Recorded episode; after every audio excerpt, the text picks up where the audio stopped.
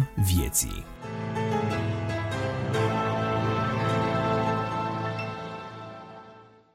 Această publicație este un glas în care s-a adunat sentimentul de dragoste din mai multe inimi pentru aproapele lor. Revista Lumina Vieții este o porta-voce prin care strigă mai multe glasuri unite cuvintele Mântuitorului nostru Isus Hristos, Eu sunt lumina lumii, cine mă urmează pe mine nu va umbla în întuneric, ci va avea lumina vieții. Prin periodicul prezent susținem toți ca unul și unul ca toți că Dumnezeu ne iubește și pe noi, cei care verbalizăm meditațiile gazetei, cât și pe dumneavoastră, cei care ascultați reflexiile dădătoare de viață ale Cuvântului lui Dumnezeu cuprins în acesta. Suntem un grup de nevăzători credincioși care și-au propus să vorbească despre dorința lui Dumnezeu, despre ceea ce ne poate apropia de Dumnezeu și despre ceea ce ne poate ajuta să fim mântuiți. Sfințiți, desăvârșiți. Nu ne angajăm în dispute confesionale, nu sprijinim conflictele religioase, nu promovăm etichete denominaționale, ci vorbim despre păcat care ne desparte de bunătatea lui Dumnezeu și sprijinim pe cei devastați de păcat să-L urmeze pe Domnul Isus, care este lumina vieții. Îi promovăm pe cei care au înțeles ce înseamnă răul adus de etichetele denominaționale, dar și de ceea ce urăște Dumnezeu. Dacă cineva crede că aceste lucruri enunțate aici rezonează cu principiile sale, îi putem spune bun venit și îl invităm să ia parte la eforturile depuse voluntar de toți cei care alcătuiesc următorul colectiv redacțional.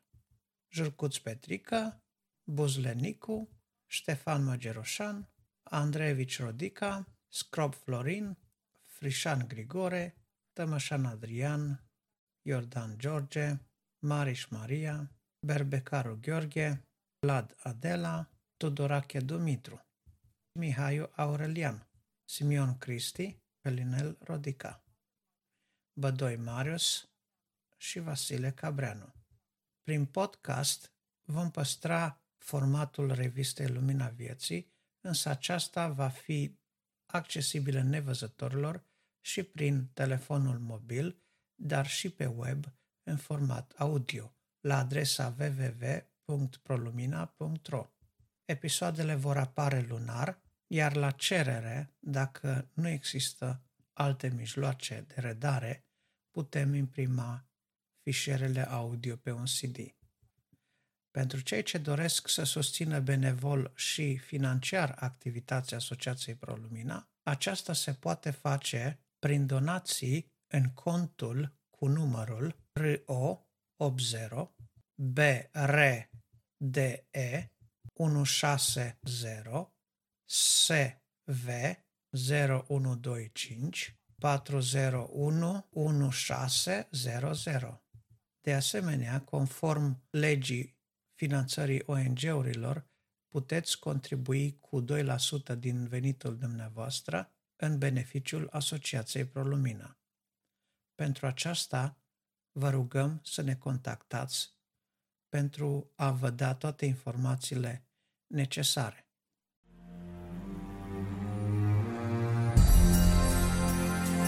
Editorial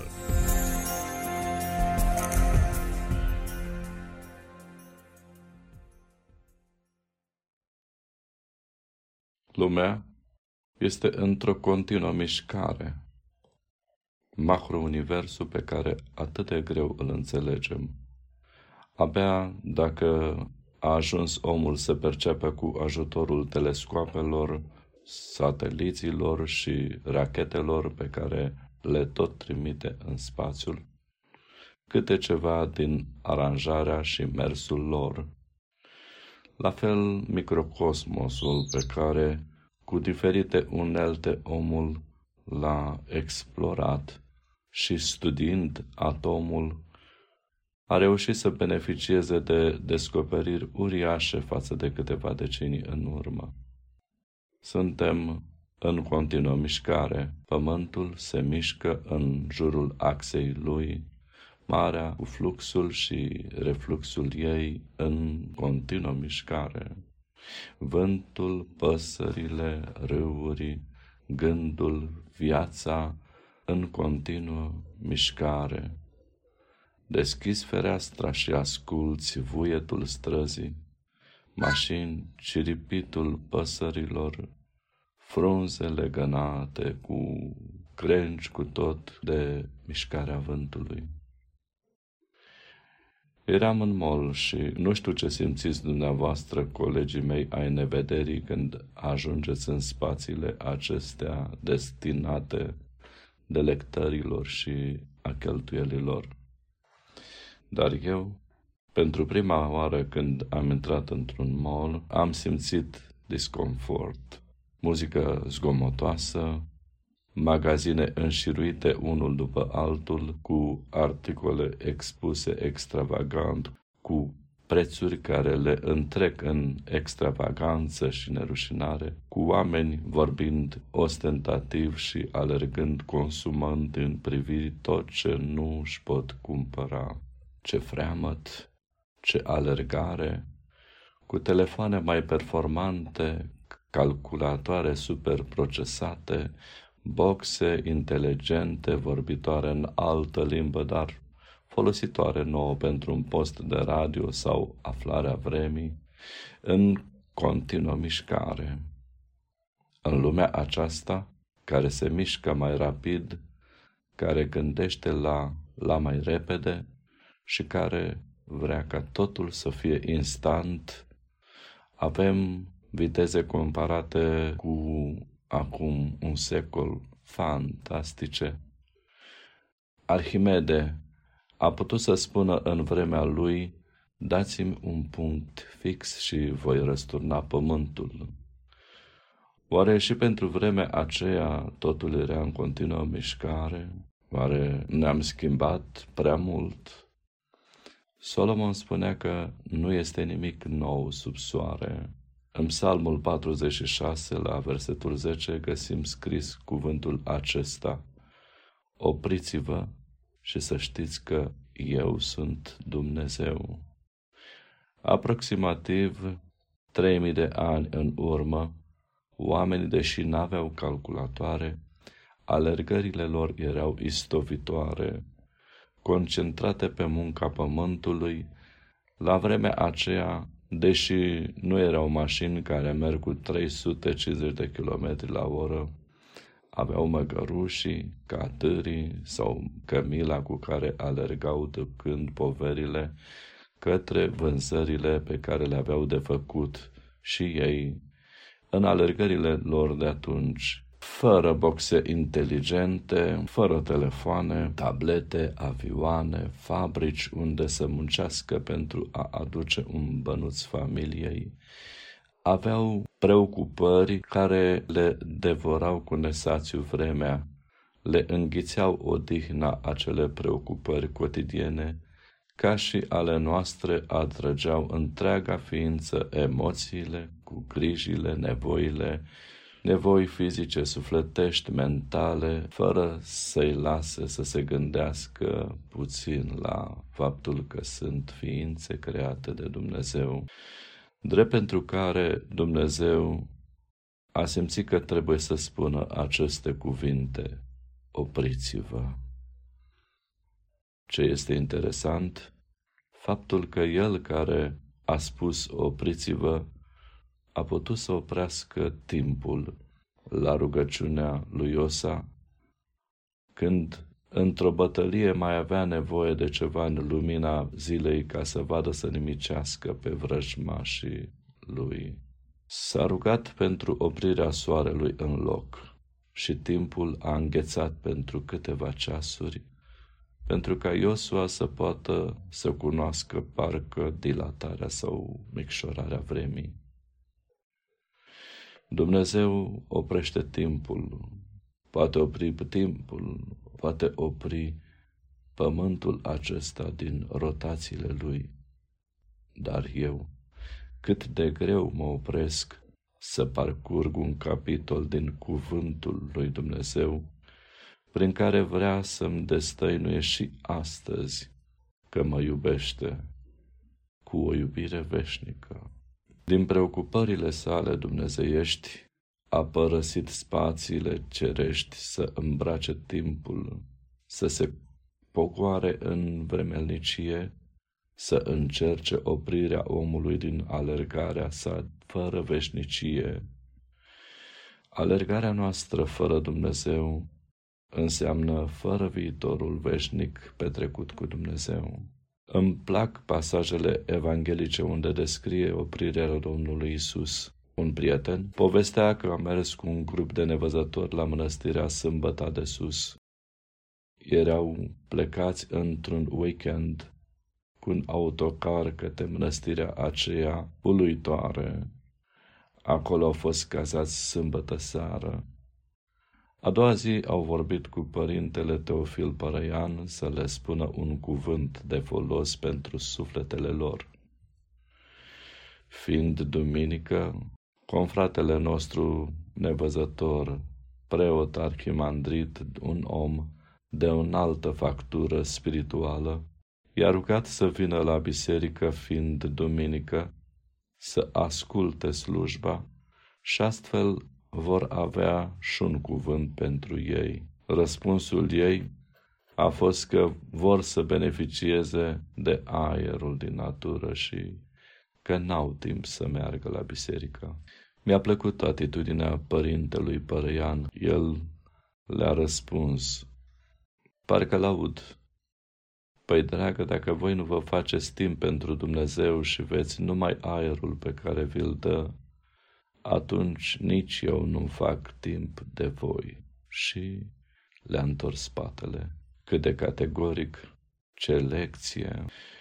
Un bătrân de 73 de ani într-un spital din Spania a fost rugat la ieșire să achite factura plății serviciilor medicale pentru intubarea și tratamentul alocat erau descrise medicamentele folosite și costul lor. De asemenea, în josul paginii era trecută suma de 500 de euro pentru intubare. Citind bătrânul, a început să plângă. Doctorul l-a întrebat mirat pentru ce plânge și îngrijorat îl întreabă dacă are vreo problemă financiară. Nu, a răspuns bolnavul scăpat de viroza aceasta cumplită. Am banii să plătesc, dar sunt emoționat la gândul că timp de 73 de ani am consumat aerul acesta lăsat de Dumnezeu și niciodată n-am plătit ceva pentru el. Și acum, pentru câteva zile de intubare, pentru a inspira în plămân aerul dătător de viață, trebuie să plătesc 500 de euro. Mă gândesc, a spus bătrânul, cum aș putea să plătesc lui Dumnezeu aerul pe care mi l-a dat 73 de ani, să mă pot mișca 73 de ani fără să plătesc ceva. Grupul acela de nevăzători voia să beneficieze de aerul de la mănăstirea Sâmbăta, dar voia pe fugă să asculte cuvântul lui Dumnezeu. Domnul Isus s-a oprit în dreptul sicomorului, unde Zacheu era cocoțat să vadă pe cel care vindeca și făcea atât de multe minuni.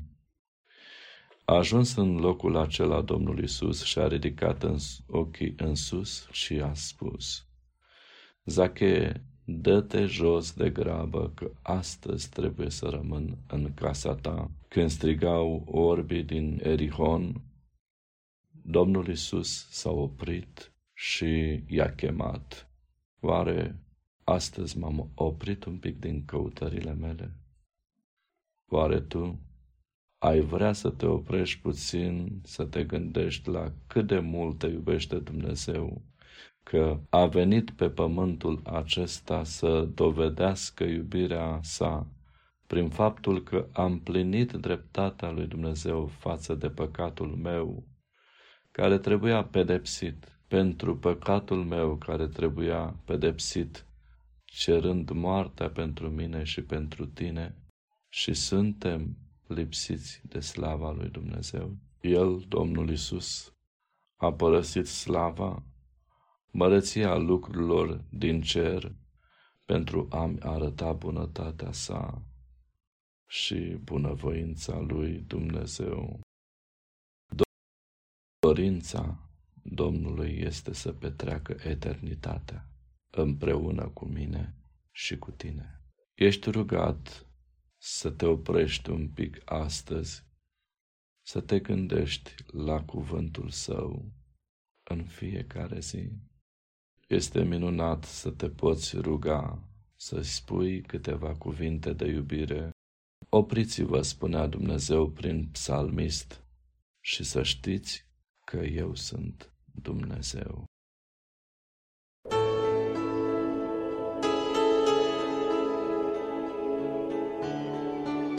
Vestea bună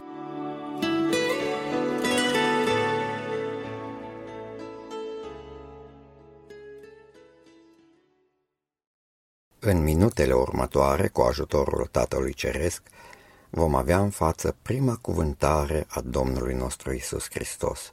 O cuvântare scurtă de altfel.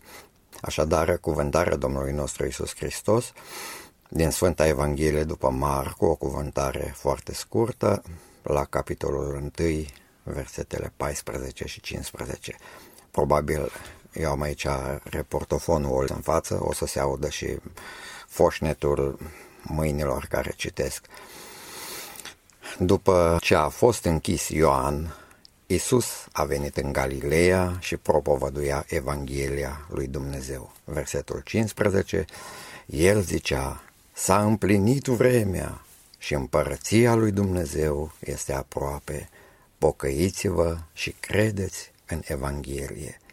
În uh, Sfânta Evanghelie de la Matei, parcă e mai scurt puțin acolo, capitolul 4, versetul 17, spune Pocăiți-vă căci împărăția cerurilor este aproape.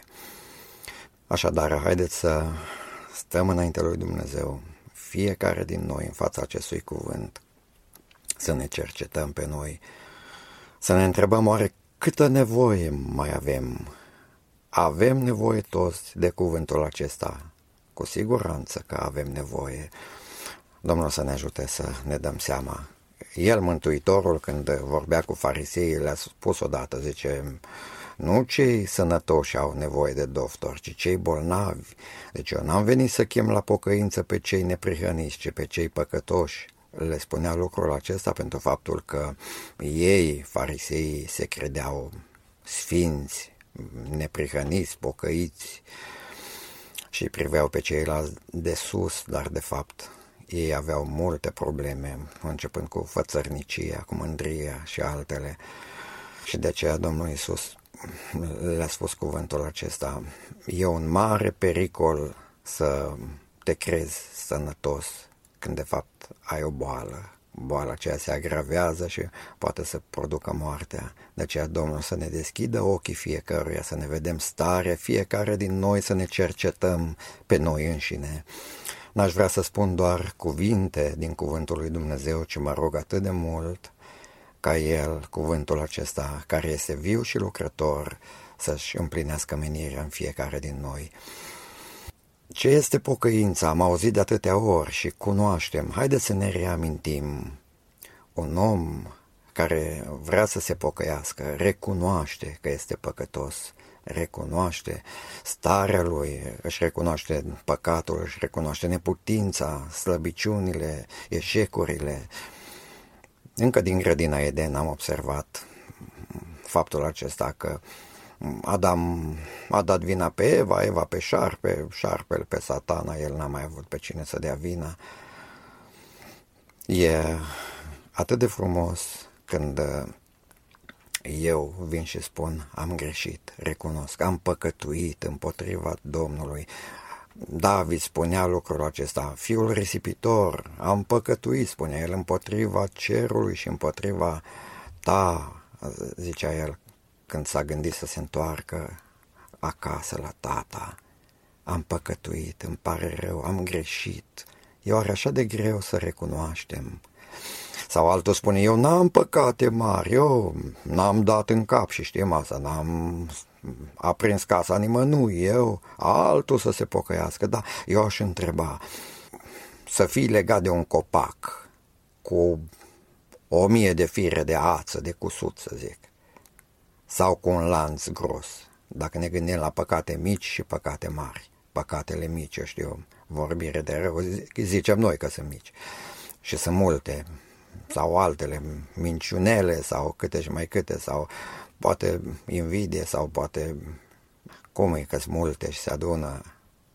Nu ne fac același rău ca și păcatul mare, poate ne fac mai mare rău, că un păcat mare parcă ne mustră cu conștiința mai tare, dar astea mici ne-am obișnuit cu ele și o, Doamne, ajută-ne să ne trezim fiecare, să ne recunoaștem starea, să venim înaintea Ta cu părere de rău, a recunoaște, apoi a, a regreta, sunt niște puncte, tot cu ier, dar haideți să le, cât putem să le simplificăm. Sau cum e atunci când greșesc față de semenul meu? Îmi este greu sau îmi este ușor să spun îmi pare rău? Îmi pare rău, iartă-mă, îmi pare rău, iartă-mă. Cât de des am auzit cuvântul acesta din partea celor apropiați sau cât de des l-am rostit noi. Îmi pare rău, iartă-mă, rostit către Dumnezeu și către cei cărora le-am greșit. Un fiu de împărat se spune că el a mers într-o temniță. Vroia și el să grațieze pe cineva și mergea din celulă în celulă și mă întreba. Fiecare zicea, vai, ce pedeapsă grea mi s-a dat, păi eu nu-s vinovat, vai.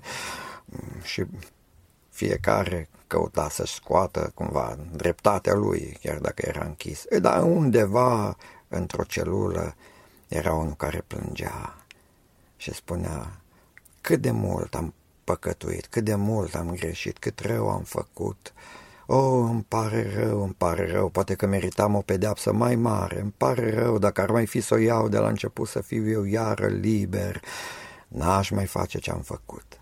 Tare s-a bucurat fiul de împărat și a oferit grațiere acelui om care s-a pocăit. A recunoscut și a părut rău, da, o, ajută-ne, Doamne, să fim sinceri cu noi înșine, cu Tine, atunci avem toate șansele să se întâmple în noi schimbarea pe care numai tu poți să o aduci. Dar ca să se producă schimbarea aceea în noi, e nevoie de recunoaștere, e nevoie de regret. Și apoi venim înaintea Domnului, cerem iertare, spunem că nu putem să ne schimbăm noi și nu vom putea, doar puterea cuvântului, a harului, a Duhului lui Dumnezeu ne schimbă ne scapă de sub puterea păcatului. Doar această putere venită de sus. Legea păcatului și a morții ne va atrage mereu în jos. Dacă încercăm să ținem un obiect cu mâna întinsă, o carte, o, știu, cât îl ții întins, cât poți ține mâna întinsă? Păi ții și obosești și trebuie să lași mâna în jos. E legea aceea a aerodinamicii un avion greu de nu știu câte tone, sau să zic eu că nu știu. Dar vine puterea cea de propulsie a motoarelor și îl înalță. Așa se întâmplă când intervine, îl înalță de la sol, când intervine Dumnezeu cu puterea cuvântului și a Duhului Sfânt în viața celui care se mărturisește și se recunoaște, se căiește, îi pare rău. Ajută-ne, Doamne, să facem fiecare din noi lucrul acesta. M-a întrebat cineva, care este locul potrivit pentru păcătos. Dacă locul brutarului e la brutărie, locul profesorului e la catedră și așa mai departe, locul păcătosului este la poala crucii Domnului Isus Hristos, acolo unde a curs sângele iertării, sângele mântuirii pentru fiecare din noi. Haideți să facem lucrul acesta, să nu întârziem și vom experimenta bucuria acesta, aceasta a transformării prin pocăință și credință, să credem că jertfa Domnului Isus, moartea sa, a fost ca să ierte păcatul nostru ca să ne scape de sub puterea păcatului și apoi, prin pocăință și credință în jertfa Domnului Isus Hristos, se va naște în noi omul acela binecuvântat, omul nou, ne vom naște din nou. Dacă un bebeluș apare prin uh, unirea uh, tatălui și a mamei în dragoste, apare o nouă ființă în familie. Apoi, în familia Domnului Isus Hristos, prin îngemănarea pocăinței și a credinței, se va naște din sămânța cuvântului lui Dumnezeu, se va naște omul nou. Aceasta este minunea pe care o face Dumnezeu. Locul potrivit pentru omul păcătos care se pocăiește este la poala crucii Domnului Isus. Aici este regenerarea, aici este nașterea din nou. Oare cine trebuie să se pocăiască în al doilea rând? Spunea un frate de la Hațec, tare mi-a plăcut, da, o predică în patru puncte. Păi să se pocăiască cei ce nu s-au pocăit niciodată. Sunt oameni care nu s-au pocăit niciodată, n-au regretat, o conștiință împietrită, o stare din aceea de, de, de răutate, de, în care el merge înainte și zice că e bine tot ce face, chiar dacă e rău. E nevoie de pocăință pentru astfel de oameni. Cine mai trebuie să se pocăiască? Cine nu s-a pocăit? Bine, spunea fratele. Păi sunt oameni care s-au pocăit din interes, ascultând despre unul care s-a dat de gol chiar în baptistierul de botez. Îl întreabă uh, cu ce scop te-ai botezat? Îl întreabă, nu știu cum i-a pus întrebarea asta, a fost inspirat, eu știu, botezător. Păi zice ca să ajung dirijor de fanfară, auzi, s-a dat de gol și s-a dovedit în timp, l-au botezat că era acolo în apă, ce să mai facă. Să-l mai scoată afară de acolo. S-a dovedit în timp că omul acela n-a fost pocăit, s-a pocăit din interes. Da, este dureros să se întâmple lucrul acesta, să nu te pocăiești bine, să te pocăiești, sau cu jumătăți de măsură, să fie o pocăință din aceea și cu Dumnezeu și cu lumea. Ascultam o întâmplare spusă despre un bărbat care era tare rău, dar odată a venit la adunare. A stat până la urmă, până ce s-a sfârșit, a mai venit a doua oară și tot a venit și lor întrebat frații, dar Spune-ne cum s-a produs schimbarea aceasta în tine, cum de te-ai pocăit și tu. Oh, zice să vă spun, m-am pocăit la predica unui om mort.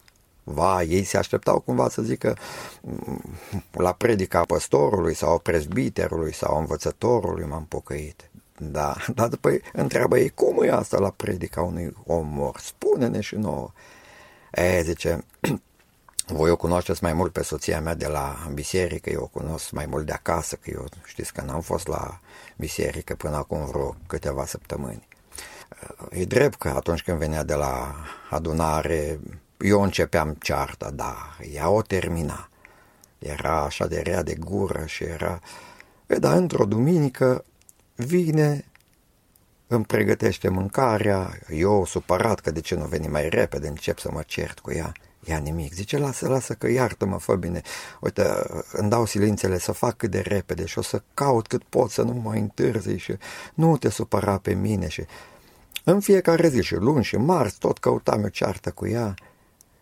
Iar îmi răspundea femeia mea cu blândețe, cu dragoste. Și m-am întrebat, mă, ce s-a întâmplat cu ea? Și o întreb, zice, ce ai pățit ceva, ești bolnavă, ești, ți-a murit cineva din familie, văd că deodată te-ai schimbat. Nu, zice, nu, nu, nu mi-a murit nimeni din familie, zice, am murit eu. Bă, bă, cum ai murit? Că eu te văd vie, parcă mai vie ca niciodată. Oh, da, zice, a murit răutatea din mine, pentru că am înțeles în duminica aceea că nu m-am pocăit cum trebuie, că e nevoie Domnul Iisus să umple întreaga ființă. Știți că zicea cineva despre mintea omului, inima omului, că este ca un castel cu multe camere și noi îl primim, știu eu, living, îl primim pe unde îl primim, dar el vrea peste tot și în bucătărie și în baie și în dormitor și în camară să mai dăm și la alții și el vrea, Domnul Iisus vrea să fie în plinătatea ființei noastre, să umple sufletul nostru cu prezența Lui. Da, și apoi femeia aceasta s-a pocăit, a murit de fapt. Deci am fost răstignit, spunea Pavel, împreună cu Hristos și trăiesc, dar nu mai trăiesc eu, ci Hristos trăiește în mine. Și iată, fratele acela s-a pocăit la predica unui om mort. Ea nu a fost pocăită cum trebuie, dar a înțeles că are nevoie de pocăință și iată ce minune s-a întâmplat. Apoi trebuie să se pocăiască, spune fratele Dănuț Vrâncilă de la Hațec, despre ele vorba, cu predica aceea în patru puncte.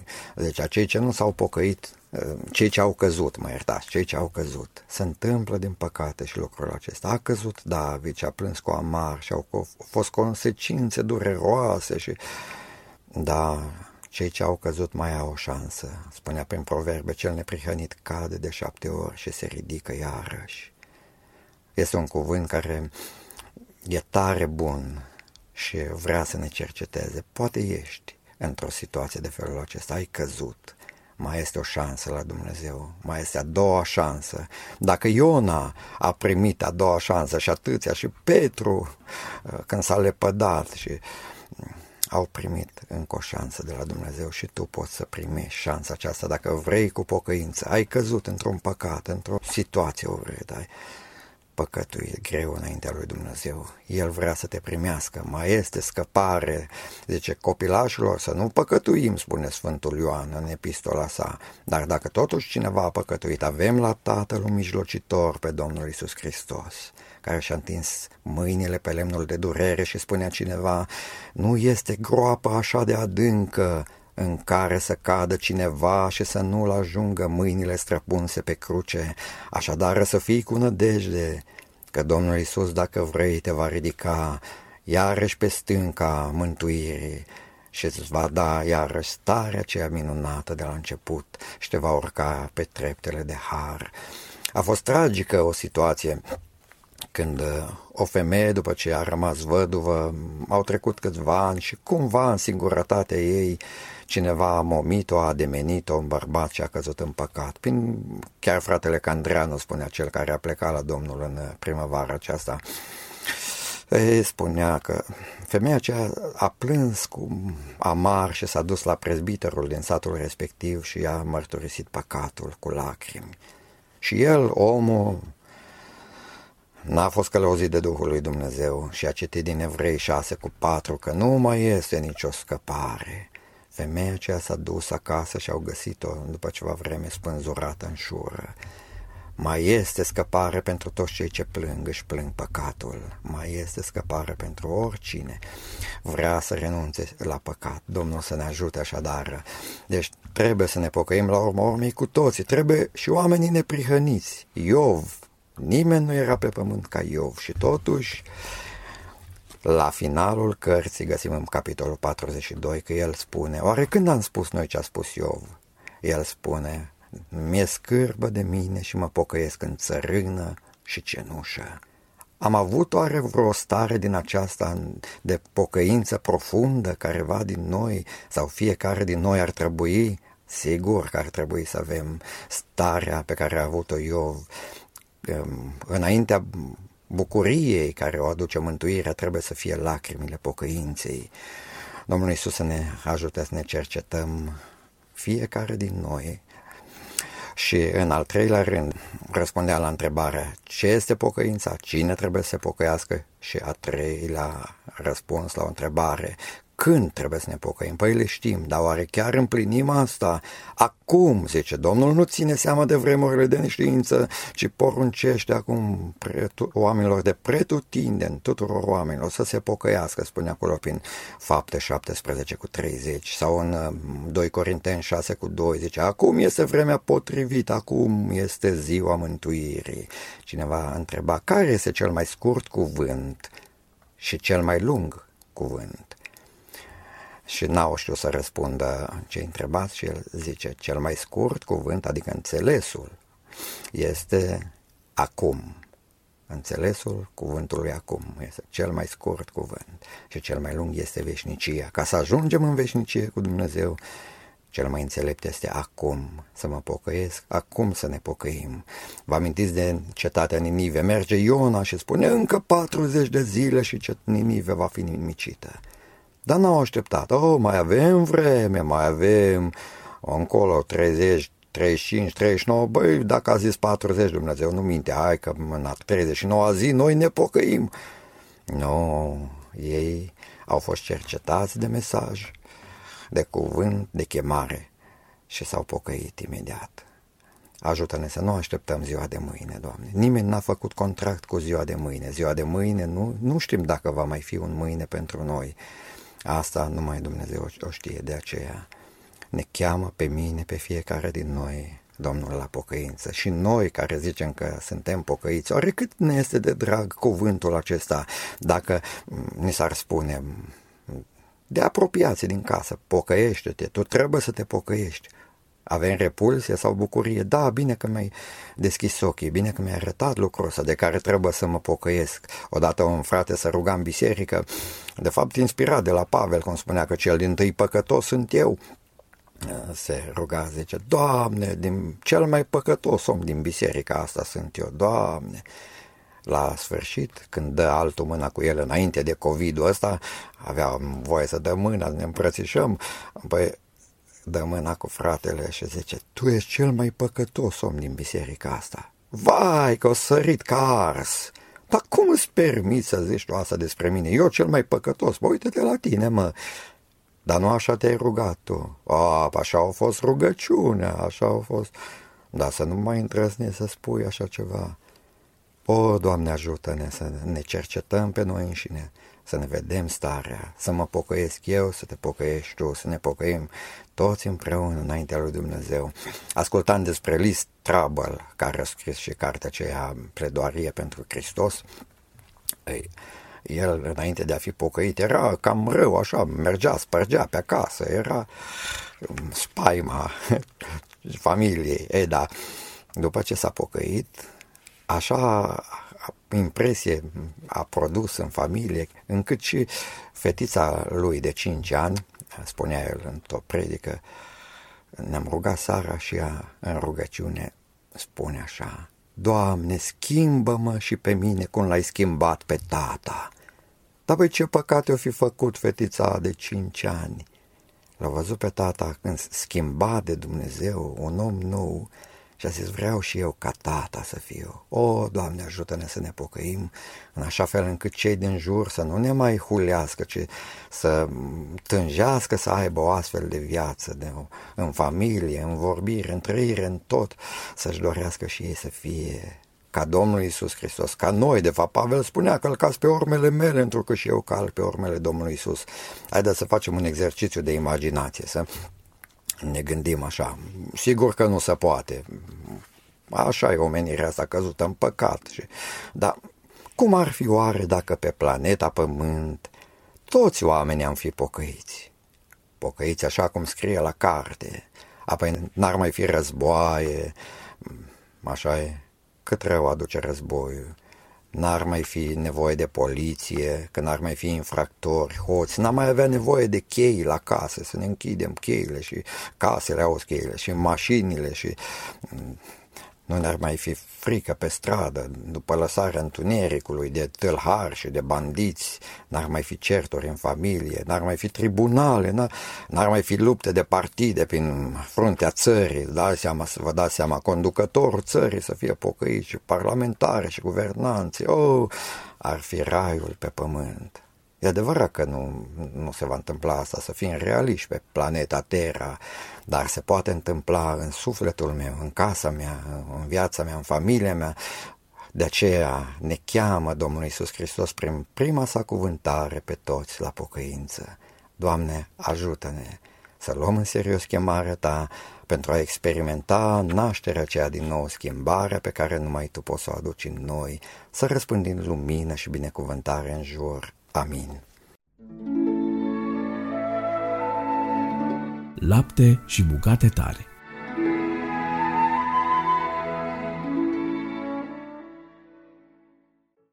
Pace tuturor! Doresc să citesc două pasaje din Scriptură și apoi am pe inimă să spun câteva gânduri. Titlul mesajului, Cum să fim curați într-o lume plină de stricăciune. Primul pasaj pe care îl voi citi se găsește în Galateni, capitolul 5, de la versetele 16 la 26. Al doilea pasaj din Scriptură se găsește în Efeseni, capitolul 6, de la versetele 11 la versetul 17. Să ascultăm cuvântul lui Dumnezeu, faptele firii pământești și Duhul. Zic dar, umblați cârmuiți de Duhul și nu împliniți poftele firii pământești, căci firea pământească poftește împotriva Duhului și Duhul împotriva firii pământești. Sunt lucruri potrivnice unele altora, așa că nu, sunte, nu puteți face tot ce voiți. Dacă sunteți călăuziți de Duhul, nu sunteți sub lege. Și faptele firii pământești sunt cunoscute și sunt acestea. Prea curvia, curvia, necurăția, desfrânarea, închinarea la idoli, vrăjitoria, vrăjbile, certurile, zavistiile, mâniile, neînțelegerile, dezbinările, certurile de partide, pismele, uciderile, bețiile, îmbuibările și alte lucruri asemănătoare cu acestea. Vă spun mai dinainte, cum am mai spus, că cei ce fac astfel de lucruri nu vor moșteni împărăția lui Dumnezeu. Roada Duhului, din potrivă, este dragostea, bucuria, pacea, îndelunga răbdare, bunătatea, facerea de bine, credincioșia, blândețea, înfrânarea poftelor. Împotriva acestor lucruri nu este lege. Cei ce sunt ai lui Hristos, Iisus, și-au răstignit firea pământească împreună cu patimile și poftele ei. Dacă trăim prin Duhul, să și umblăm prin Duhul. Să nu umblăm după o slavă de șartă, întărătându-ne unii pe alții și pismuindu-ne unii pe alții. Acum voi citi în Efesen 6, versetele 11 la 17. Îmbrăcați-vă cu toată armătura lui Dumnezeu ca să puteți ține piept împotriva uneltirilor diavolului, căci noi nu avem de luptat împotriva cărnii și sângelui, ci împotriva căpetenilor, împotriva stăpânirilor, împotriva, nu, împotriva domnilor, împotriva stăpânirilor, întunericului acestui viac, împotriva duhurilor răutății care sunt în viacurile cerești. De aceea luați toată armătura lui Dumnezeu ca să vă puteți împotrivi în ziua cearia și să rămâneți în picioare după ce veți fi biruit totul. Stați gata, dar, având mijlocul încins cu adevărul, îmbrăcați cu platoșa neprihănirii, având picioarele încălțate cu râvna Evangheliei păcii. Pe deasupra tuturor acestora, luați scutul credinței cu care veți putea stinge toate săgețile arzătoare ale celui rău. Luați și coiful mântuirii și sabia Duhului, care este cuvântul lui Dumnezeu. Amin. Când citim textele acestea, ne gândim la felul în care putem să fim biruitori într-o lume întunecată. Apostolul Pavel a știut, a știut în ce lume trăim și a știut împotriva căror lucruri avem de luptat. A știut faptul că suntem pe pământ și a știut un lucru și probabil îl știm și noi, și anume că sunt doi stăpâni cu cărora le slujim, că ne place sau nu, unii stăpâni slujim. Se știe că noi ca și oameni ne naștem în păcat. Avem o natură păcătoasă cu care ne naștem. De copii învățăm să mințim, învățăm să ne certăm și alte lucruri de felul acesta. Suntem și neascultători și altele. Dar trebuie să înțelegem un lucru. Că vine o vreme și această vreme probabil la unii a venit, probabil la unii încă va veni, probabil la unii, din păcate, a trecut. Vine o vreme așadar când Dumnezeu cercetează. Vine o vreme când Dumnezeu îndeamnă pe copiii oamenilor, pe fiii oamenilor, pe toți oamenii, îi îndeamnă la pocăință. Și le arată adevărul. Le arată că Isus Hristos a murit pentru păcatele lor. Ne arată de fapt tuturor, tuturor că Isus Hristos a murit pentru păcatele noastre. Că a murit și că a înviat a treia zi. Că a venit pe pământ pentru ca noi să putem să fim răscumpărați de păcat. Și astfel, El, după ce a murit și a înviat, s-a înălțat la cer. Dar nu ne-a lăsat așa. L-a trimis pe Duhul Sfânt, Duhul adevărului, Mângâietorul, cel care este cu noi, slăvit să fie Dumnezeu pentru aceasta. Amin. Totodată, observăm faptul că pe pământ, după cum am mai spus, sunt doi stăpâni. Acum noi alegem cui, vrei să, cui vrem să-i slujim, dar dacă dorim să-i slujim lui Dumnezeu, va fi greu. Însă putem să-i slujim, dar cu condiția să avem armătura Duhului și cu condiția să avem faptele Duhului. Pentru că faptele firii pământești sunt, după cum am mai spus, bețiile, certurile, zavistile, am enumerat doar câteva. Acestea nu sunt plăcute Domnului, în schimb sunt plăcute celui rău. Dacă dorim să fim slujitori al lui Dumnezeu, noi trebuie să avem, să rodim pentru El și noi trebuie să avem roada Duhului, care este dragostea, bucuria, pacea, înfrânarea poftului, poftelor de lungă răbdare, blândețea și multe și altele, nu le mai număr. Dar aceste lucruri, adică aceste roade ale Duhului, noi nu le putem avea dacă nu avem o armătură a Duhului, pentru ca să putem lupta împotriva celui rău și pentru a putea lupta, pentru a fi biruitori împotriva lui Satan, pentru a putea lupta împotriva celui rău, noi trebuie să avem armătura lui Dumnezeu. Bineînțeles că cei care sunt copii lui Dumnezeu, spune aici, versetul 25 din Galaten 5, dacă trăim prin Duhul, să și umblăm prin Duhul. Suntem îndemnați, dacă trăim prin Duhul, dacă spunem că suntem copii al lui Dumnezeu și spunem că avem Duhul Sfânt, să și umblăm în conformitate cu ceea ce spunem, adică să și umblăm în Duhul Sfânt, în Duhul. Versetul 26, să nu umblăm după o slavă de șartă, întrătându-ne unii pe alții și pismuind, și pismuindu-ne unii pe alții. Ci din contră, să avem dragoste unii pentru alții. În lucrurile în care nu suntem, de exemplu, nu suntem în același gând, Domnul să ne lumineze și El să ne dea lumină, dar să nu, să nu ne întărâtăm, ci cu dragoste să ne purtăm unii față de alții.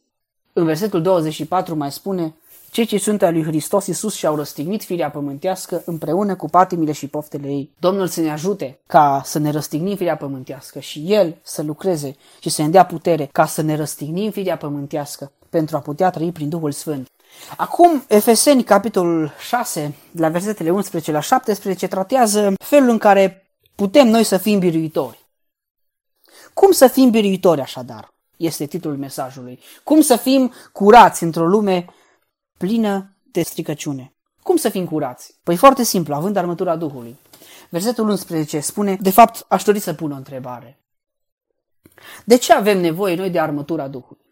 De ce avem nevoie uh, să avem toată această armătură? De ce? De ce avem nevoie de armura Duhului? Versetul 11 ne dă răspunsul. Îmbrăcați-vă cu toată armătura lui Dumnezeu ca să puteți ține piept împotriva uneltirilor diavolului. Dacă dorim să ținem piept împotriva uneltirilor diavolului, trebuie, este necesar să avem armătura Duhului. Nu este o opțiune, nu este o alegere, este o necesitate, o obligativitate. Trebuie să avem uh, armătura Duhului. Este un imperativ aici. Îmbrăcați-vă cu toată armătura Duhului. Este un îndemn ca să puteți ține piept împotriva uneltirilor diavolului. Este foarte important lucrul acesta, frații mei. Oameni buni, dragi ascultători, dacă dorim să fim biruitori, trebuie să avem o armătură, nu? Să avem o armură, nu? Trebuie să fim, să avem armele necesare, nu? Versetul 13 spune de aceea, luați toată armătura lui Dumnezeu ca să vă puteți împotrivi în ziua ce ar Vedeți încă un răspuns. Și să rămâneți în picioare după ce veți fi biruit totul. Observăm un lucru aici, că există zile bune, dar mai există și zile rele. Zile grele și zile rele, bineînțeles zile rele. Dar există aceste zile în care noi cădem. Se întâmplă să cădem, că suntem oameni, da?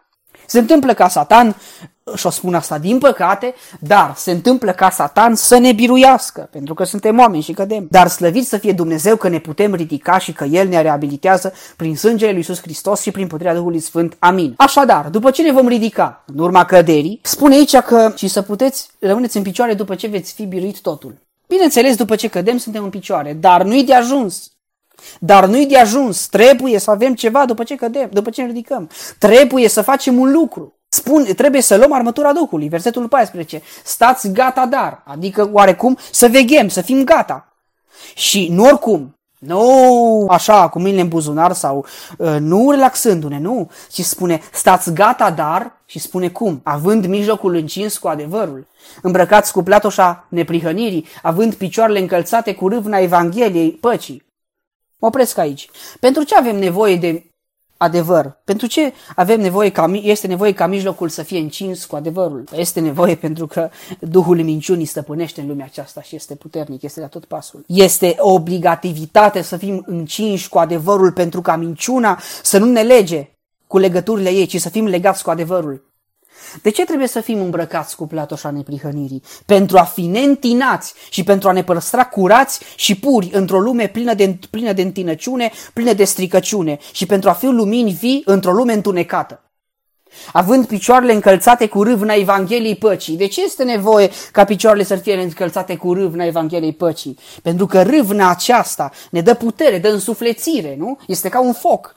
Și este nevoie ca focul acesta să fie un foc de pace. Este nevoie să fie o râvnă Evangheliei păcii. De ce? Pentru că este o lume plină de mânie, de certuri, plină de ură, o lume în care războaiele sunt la ordinea zilei, conflictele sunt la ordinea zilei și pacea este nevoie de pace pentru ca să putem să fim, pentru ca lumea să fie mai bună și să fie, existe între lume, între oamenii uh, bucurie și bunăvoie, trebuie să fie pace. Bine ar fi să fie tot timpul așa. Dar noi credincioși trebuie să fim împăciuitori. De aceea este bine și de folos și obligatoriu clar să fi, ca picioarele noastre să ne fie încălțate cu rândul Evangheliei. Versetul 16. Pe deasupra tuturor acestora luați scutul credinței cu care veți putea stinge toate săgețile arzătoare ale celui rău. De ce este nevoie de scutul credinței? Nu-i de ajuns dacă avem acest, ce, acestea. Nu-i de ajuns dacă avem uh, mijlocul îngins cu adevărul, platoșa neprihănirii și picioarele încălțate cu luna Evangheliei? Nu. Că dacă nu avem credință, spune Cuvântul Dumnezeu, nu suntem plăcuți Lui. Deci noi trebuie să avem credință, oameni buni. Și în plus de asta, dacă dorim să-i slujim lui Dumnezeu și să putem să ne, să ne păstrăm curați și să putem merge pe calea Domnului, avem nevoie de credință. Scutul credinței, zice, ca să putem stinge toate săgețile arzătoare ale celui rău. Că cel nu doarme, trimite săgeți. Dar dacă avem scutul credinței, putem să le respingem. Slăvit să fie Dumnezeu pentru acest scut al credinței pe care El ni-l dă dacă îl cerem. Dacă cerem credință, El ne-o dă. Dacă cerem înțelepciune, ne-o dă dar să le cerem. Dacă avem o credință mică, Domnul să ne ierte și să ne pună o credință mare. Dacă nu avem deloc credință, Domnul să ne ierte și să ne dea credință. Dar să avem credință. Versetul 17. Luați și coiful mântuirii și sabia Duhului, care este cuvântul lui Dumnezeu. De ce avem nevoie de coiful mântuirii? Păi dacă avem mântuire, noi avem pace cu Dumnezeu, în primul rând și în al doilea rând avem liniște sufletească. Adică suntem cu cugetul împăcat, cu cugetul curat, că suntem mântuiți. Problemele ne sunt rezolvate, sufletele sunt ale Domnului, viața este în ordine și de aceea avem nevoie. Ca nu cumva Satan să ne înșele. Să pună în noi nesiguranța mântuirii, să pună în noi uh, îndoială, ne avem nevoie de coiful mântuirii și de siguranța mântuirii. Și sabia Duhului care este cuvântul lui Dumnezeu. De ce avem nevoie de sabia Duhului? Pentru ca să putem trăi conform voii lui Dumnezeu. Pentru a trăi conform voii lui Dumnezeu, trebuie să cunoaștem voia lui Dumnezeu și trebuie să cunoaștem cuvântul sau cel sfânt. Și pentru a-l propovădui trebuie să-l cunoaștem, pentru că și Satan, din păcate o spun, răstălmăcește cuvântul lui Dumnezeu. Încă pe vremea Domnului Isus Hristos, atunci când uh, Satan l-a ispitit pe Domnul Isus Hristos, Satan a răstălmăcit cuvântul lui Dumnezeu. Dar Isus Hristos, fie numele slăvit și glorificat în veci, a avut înțelepciune și pricepere și el este înțelepciunea și priceperia și tocmai de aceea, pentru că a avut-o, a putut să răspundă celui rău, așa încât cel rău să nu mai aibă ce să vorbească. Cel rău a plecat de la el. Dar de ce? Că s-a împotrivit tare, s-a împotrivit celui rău. Și noi trebuie să ne împotrivim celui rău și el va pleca de la noi. Scrie în cuvântul Domnului, supuneți-vă tari lui Dumnezeu, împotriviți-vă, dia- supuneți-vă dar supuneți tare lui, tare lui Dumnezeu, împotriviți-vă diavolului și el va fugi de la voi. Dar ca el să fugă de la noi și să nu ne înșele. Păi noi trebuie să avem coiful mântuirii, sabia Duhului și bineînțeles Domnul să ne dea înțelepciune să mânuim această sabia Duhului. Amin. Să avem așadar această armătura Duhului și să o cerem dacă nu avem. Și El să fie cu noi cu toți. Amin.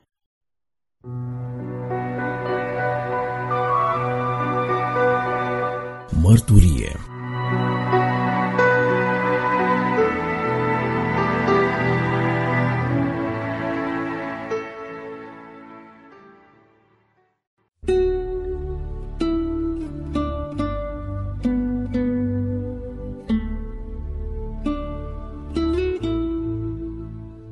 depune această mărturie personală pentru a arăta și altora că Dumnezeu există și că Dumnezeu poate schimba viața unui om dacă acesta dorește. Numele meu este Mihai Aurelian, sunt din municipiul Săcele, județul Brașov. M-am născut în anul 1970 într-o familie de creștini ortodoxi după 17 ani de căsnicie. Deoarece mama mea era o fire bolnovicioasă, nu a putut să țină câteva sarcini și după aceea nu am mai putut să aibă copii. Asta, așa cum spuneam, până în 1970, când uh, Domnul i-a binecuvântat cu un copil. M-am născut la maternitatea din Brașov și din 1970 locuiesc în municipiul Săcele. Tatăl meu lucra în turnătorie la uzina Metrom, iar mama era casnică. În 1980 tatăl meu a suferit un accident vascular și a trebuit să iasă la pensie. În 1982 eu m-am îmbolnăvit de diabet zaharat de tip 1 și din acel an, 1982, din luna septembrie, fac insulină. Tot atunci, în 1982, mama a trebuit să se angajeze pentru că pensia tatălui nu mai era suficientă pentru că diabetul necesită un regim și banii nu mai ajungeau, așa că a trebuit să se angajeze. În anul 1986 tata a suferit al doilea accident vascular, a stat o perioadă de timp mobilizat la pat, după care a început să se miște, dar uh, cu greutate. Din acel an 1986 într-un fel sau altul devenisem uh, capul familiei pentru că a trebuit să mă ocup și de familie și așa cum era în anii comunismului, vremurile erau grele, se procurau greu alimentele și toate celelalte pentru cei care știu, nu mai este nevoie să amintesc. În 1988 am terminat uh, liceul, 12 clase, la Liceul Industrial numărul 1 din municipiul Săcele, Liceul de Construcții. În toamna acelui an, 1988, m-am angajat la firma ICRAL, fostul ICRAL, cum era pe vremea aceea, și am lucrat aici până în 1990. Imediat după Revoluție, în data de 3 ianuarie, am avut și prima cumpănă din viața mea în care l-am invocat pe Dumnezeu. În 3 ianuarie 1990, firma unde lucram obținuse un contract la fabrica de bere din Brașov și trebuia să trimită o echipă acolo, o echipă de constructori. S-a format o echipă din trei membri, printre care eram și eu. În acea perioadă, cât am lucrat în fabrica de bere, ajunsesem să consum foarte mult alcool, în special bere, ceea ce la diabet pentru cei care nu știu, berea este o travă. Am lucrat aici șase luni de zile, timp în care sănătatea mea a început să sufere și, așa cum spuneam, consumam foarte, foarte multă bere, dar și alcool, pentru că peste drum de fabrica de bere era fabrica de lichior. Deci consumul de alcool era foarte mult. Ajunsese să consum undeva la 16 beri pe zi, în 8 ore de muncă, și dacă un om se împartă din 5-6 beri, mie îmi trebuia 5-6 beri ca să mă pot apuca de muncă, să pot fi apt de lucru. La 1 iulie 1990 se încheia contractul uh, nostru acolo, în fabrica de bere, iar fabrica de bere din Brașov și-a angajat proprii muncitori la întreținere în construcții. Atunci, inginerul șef din fabrica de bere mi-a făcut propunerea să rămân angajat la fabrica de bere și să fiu șef de echipă la acea echipă care tocmai se forma. Atunci, într-un moment de luciditate, m-am gândit că dacă rămân acolo, eu mor. Și am refuzat. Așadar, la data de 1 iulie am părăsit uh, fabrica de bere și de atunci consumul de alcool era um, ocazional. O bere pe săptămână, ocazional.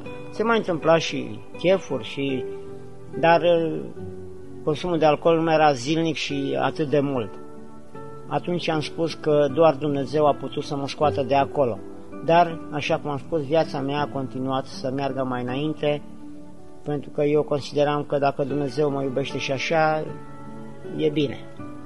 În toamna anului 1990 m-am angajat la o școală, era o școală pentru copii cu dizabilități psihice. Am lucrat aici până în anul 2001. În anul 1995, tatăl meu a părăsit această lume, astfel am rămas doar cu mama.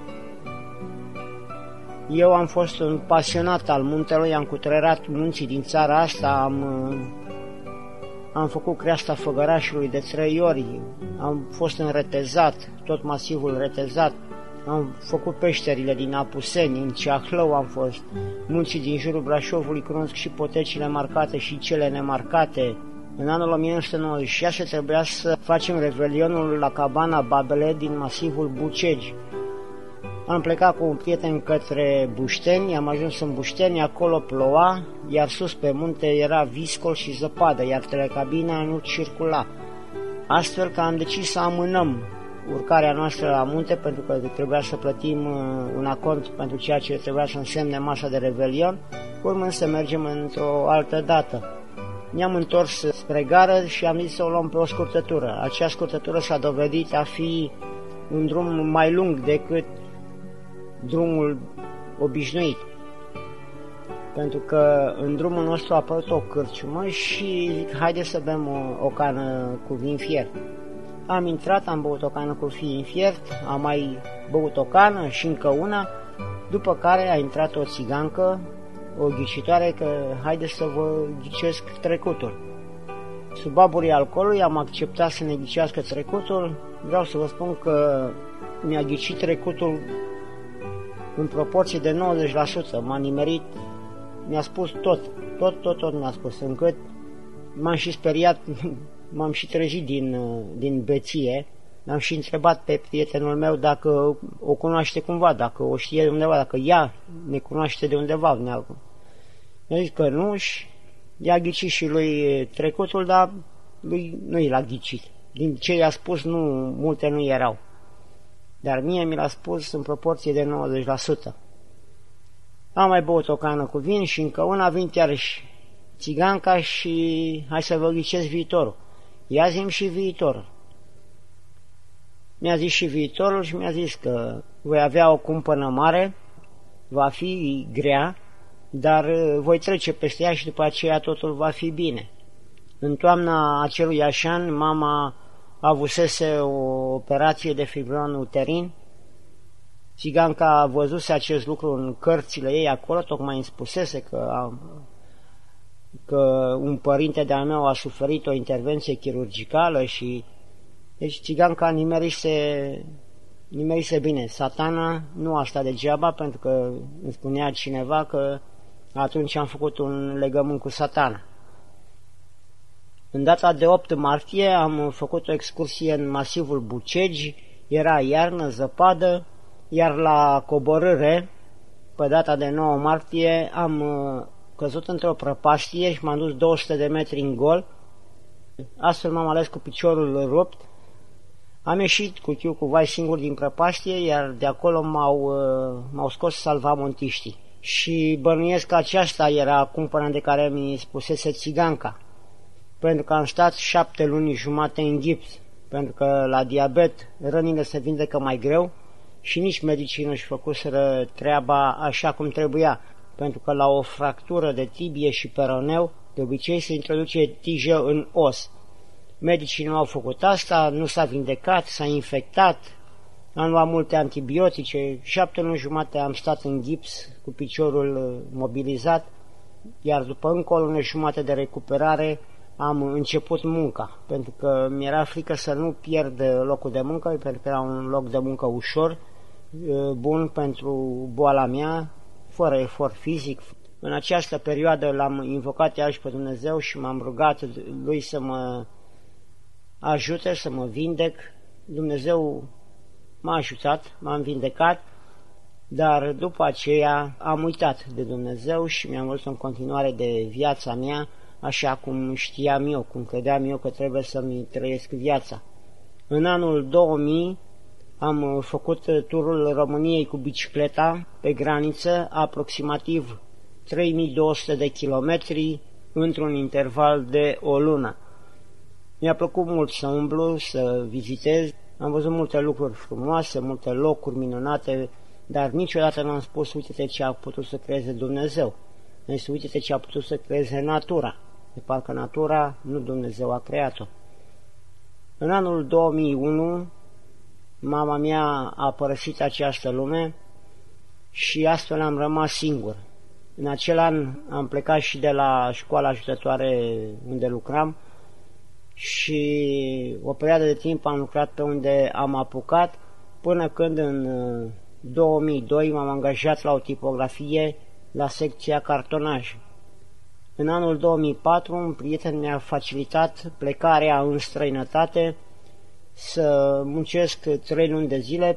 Vreau să pun și eu la punct apartamentul pe care mi-l lăsaseră părinții, spunând că măcar atât pot să fac și eu, măcar să-l pun la punct. Am plecat în Grecia în luna ianuarie și după trei săptămâni de stat în Grecia, într-o seară, ochiul stâng a început să mă usture foarte tare. În acea zi lucrasem cu flexul și m-am gândit că poate praful mi-a intrat în ochi. Dar uh, nu era așa, m-am culcat seara și dimineața când m-am trezit cu ochiul stâng nu mai vedeam absolut, absolut nimic, nimic, nimic și de atunci cu el nu mai văd nimic. Asta era retinopatia diabetică pentru că diabetul atacă ochii, rinichii și circulația la picioare. Și cu acestea am probleme, am insuficiență renală și circulația la picioare este zero. Am mai stat acolo încă o lună și jumătate, pentru că grecii nu vroiau să-mi dea drumul, pentru că îmi plătiseră biletul de avion și ei considerau că încă nu și-au scos banii cu mine, nu mai puteam să muncesc la același nivel la care se așteptau ei, nu mi-au plătit salariul, dar după două luni de stat acolo mi-au dat drumul acasă. Am ajuns acasă în luna martie, la sfârșitul lunii martie și m-am dus direct la spital, la spitalul județean din Brașov. Acolo când m-a văzut medicul de diabet mi-a spus că la astfel de analize nici nu-i de mirare ce mi s-a întâmplat și că e bine că am scăpat și așa. Vreau să vă spun că analizele mele erau încă o dată și ceva peste cota normală, deci diabetul meu era complet, complet, complet dat peste cap. Trebuie să recunosc că nici acasă nu respectam regimul și insulina o făceam la timp, dar uh, insulina fără un regim adecvat te ține în viață, dar diabetul te roade, te macină în interior, te face praf. Eu știam consecințele diabetului, dar am zis că lasă, dacă mi se întâmplă undeva la 50-60 de ani, măcar mi-am trăit uh, traiul cum se zice în popor, mi-am trăit traiul și mi-am mâncat mălaiul. Dar uh, iată că numai la 34 de ani am rămas fără vedere. Am uh, făcut și la ochiul drept trei ședințe de laser și crezând că mai pot să muncesc, m-am dus înapoi acolo la tipografie, în secția de cartonaj. Nu era efort foarte mare, dar după acele ședințe de, de laser nu aveam uh, voie nici cel mai mic efort. Astfel uh, au început să spargă vase de sânge și la ochiul drept și vederea mea se încetoșa. Mi-am dat seama că nu se mai poate și atunci mi-am băgat dosarul de pensionare. Astfel, la data de 1 iulie a anului 2004 am uh, ieșit la pensie de boală. Vederea mea la ochiul drept începea să scadă tot mai tare, era încetoșată și atunci mi-a apărut încă un gând care sigur era de la satan – Fiind singur, nemai având părinți, soră, frate, neamuri, nimic, eram singur, Satan mi-a pus în minte gândul că așa nu se poate. Așa nu se poate trăi și că eu nu o să mă pot descurca niciodată și că nu mai merită să trăiesc. Am zis, dacă până la Revelion vederea mea nu și revine, după Revelion nu, nu mai are niciun rost să trăiesc. Vreau să vă spun că în luna noiembrie, mai precis în noaptea de 4 spre 5 noiembrie, am avut un vis. Se făcea că în sufragerie venea cineva cu un cărucior, așa cum se merge la hotel, acel cărucior care servește masa la cameră. Eu dormeam în dormitor și printre uși vedeam acel cărucior. Nu vedeam cine îl împinge, dar uh, zângănitul vaselor de pe cărucior m-a trezit, m-a trezit în vis, pentru că eu în continuare dormeam. M-am ridicat în fund, în vis, și am întrebat cine e. Vocea mamei mi-a răspuns, eu sunt. Zic, nu, nu, n-ai cum să fii tu, tu, e, tu ai murit, n-ai cum să fii tu, cine ești? Atunci mi-a spus, eu sunt, nu înțelegi că eu sunt? N-ai cum să fii tu, tu ai murit, n-ai cum să fii tu. Atunci o voce groasă mi-a spus, ia uite și la ăsta, mai are doi ani și pe el îl interesează cine sunt. M-am speriat foarte tare de acea voce și atunci am văzut jumătatea din spate a capului, am văzut părul alb așa cum l-avea mama, dar spun că acea voce groasă m-a, m-a speriat. M-am trezit brusc și plângând, plângând, m-am dat jos din pat și primul lucru pe care l-am făcut a fost să mă pun pe genunchi să mă rog. Prima oară în tot acest interval, eu nefiind un om care să se roage, nici înainte nu mă rugam, la biserică ajungeam din când în când, așa, când făceam uh, câte un parastas sau câte o pentru mama, pentru așa cum se face la ortodoxi, mai mergeam de Paște la mănăstiri, am fost la mănăstirile din Moldova, în nordul Olteniei sunt acolo niște mănăstiri, aici pe Valea Teleajelor, între Săcele și Plăiești, înspre Cheia, mai sunt acolo câteva mănăstiri, așa mai ajungeam și eu la biserică din an în Paște. Și atunci a fost prima oară când m-am pus pe genunchi și m-am rugat. M-am dus, mi-am făcut o glicemie pentru că am un aparat de măsurat glicemia și glicemia era undeva peste 400, dar atât de speriam m-am trezit că plângeam, m-am trezit plângând. De atunci, în fiecare zi, m-am pus pe genunchi și m-am rugat. La o perioadă de timp am mai avut un coșmar cu niște câini, mulți câini care lătrau, mârâiau, printre care era și unul negru, mare, păros, care avea ochii roșii. Acela mereu se uita la mine și atunci mă trezeam brusc. La aproximativ 6-7 luni după primul coșmar, am mai avut încă un coșmar, se făcea că eram într-o biserică, era un pat, dar patul era din beton, pe acel beton erau niște coverturi roșii, alb, albastru, așa frumos colorate, cu îngeri, cu...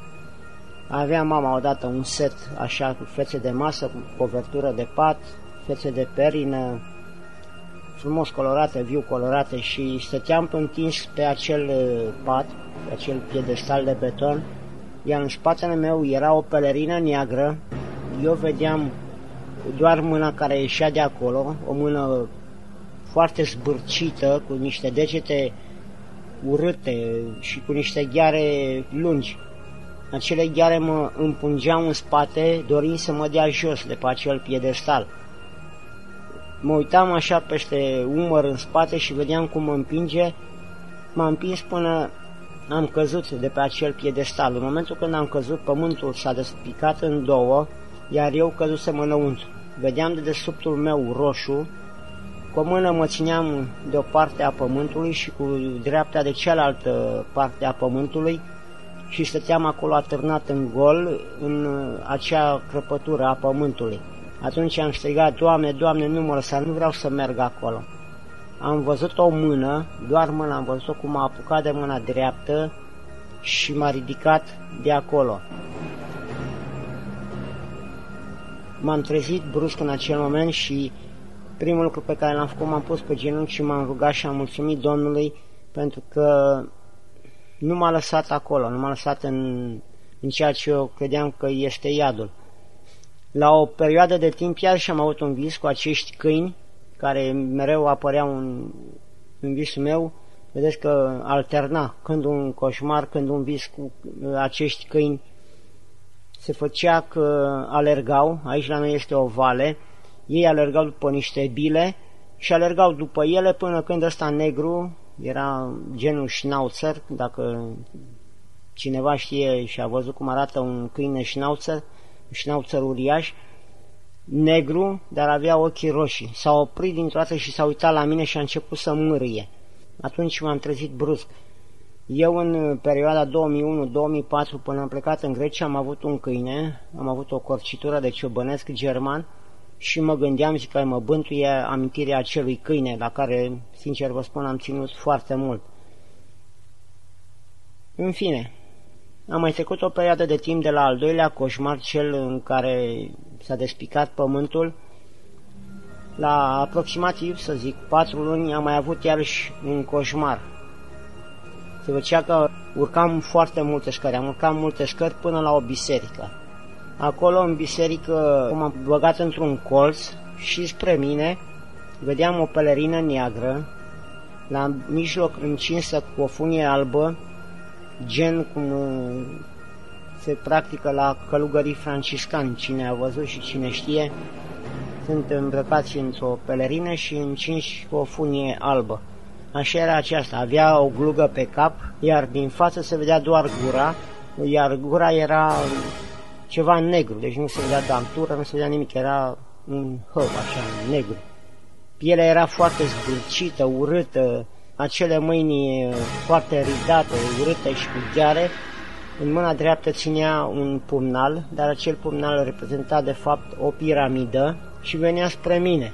În acel moment între mine și aceea creatură a apărut un preot, deci era îmbrăcat cum sunt îmbrăcați la noi călugării, avea o barbă roșie și m-a luat în brațe, iar aceea creatură dădea cu pumnalul, cu acea piramidă în spatele lui. Ă, preotul de durere avea capul pe spate și gemea. Eu, ținându-l în brațe, dădeam din mâini și îi spuneam, lasă-l în pace, piei satană, lasă-l în pace, ce ai cu el. M-am trezit, iarăși foarte speriat, transpirat, m-am pus pe genunchi și m-am rugat. Și vreau să vă spun că de la primul coșmar, într-una, în fiecare zi mă rugam. În fiecare zi mă puneam pe genunchi și mă rugam. Știam că prin aceste vise Dumnezeu a vrut să-mi arate ceva. Nu știam ce. Am văzut atunci în al doilea vis, am văzut mâna lui Dumnezeu care m-a scos de acolo, care nu vroia ca eu să fiu acolo și în al treilea vis am văzut brațele Domnului Isus care m-au luat în brațe, nelăsând aceea creatură să se atingă de mine.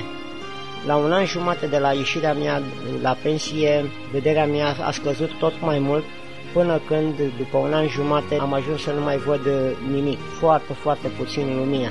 Dacă mă uit în ea, dacă nu mă uit în ea, nu, nu știu dacă e, e lumină sau nu. Vreau să vă spun că 5 ani de zile am stat singur, singurel în casă, ieșeam o dată pe săptămână afară atunci când aveam nevoie ori la piață, ori la vreun medic sau undeva să mă deplasez, ieșeam cu un prieten, spun o dată pe săptămână și ajunsesem uh, să vorbesc cu televizorul.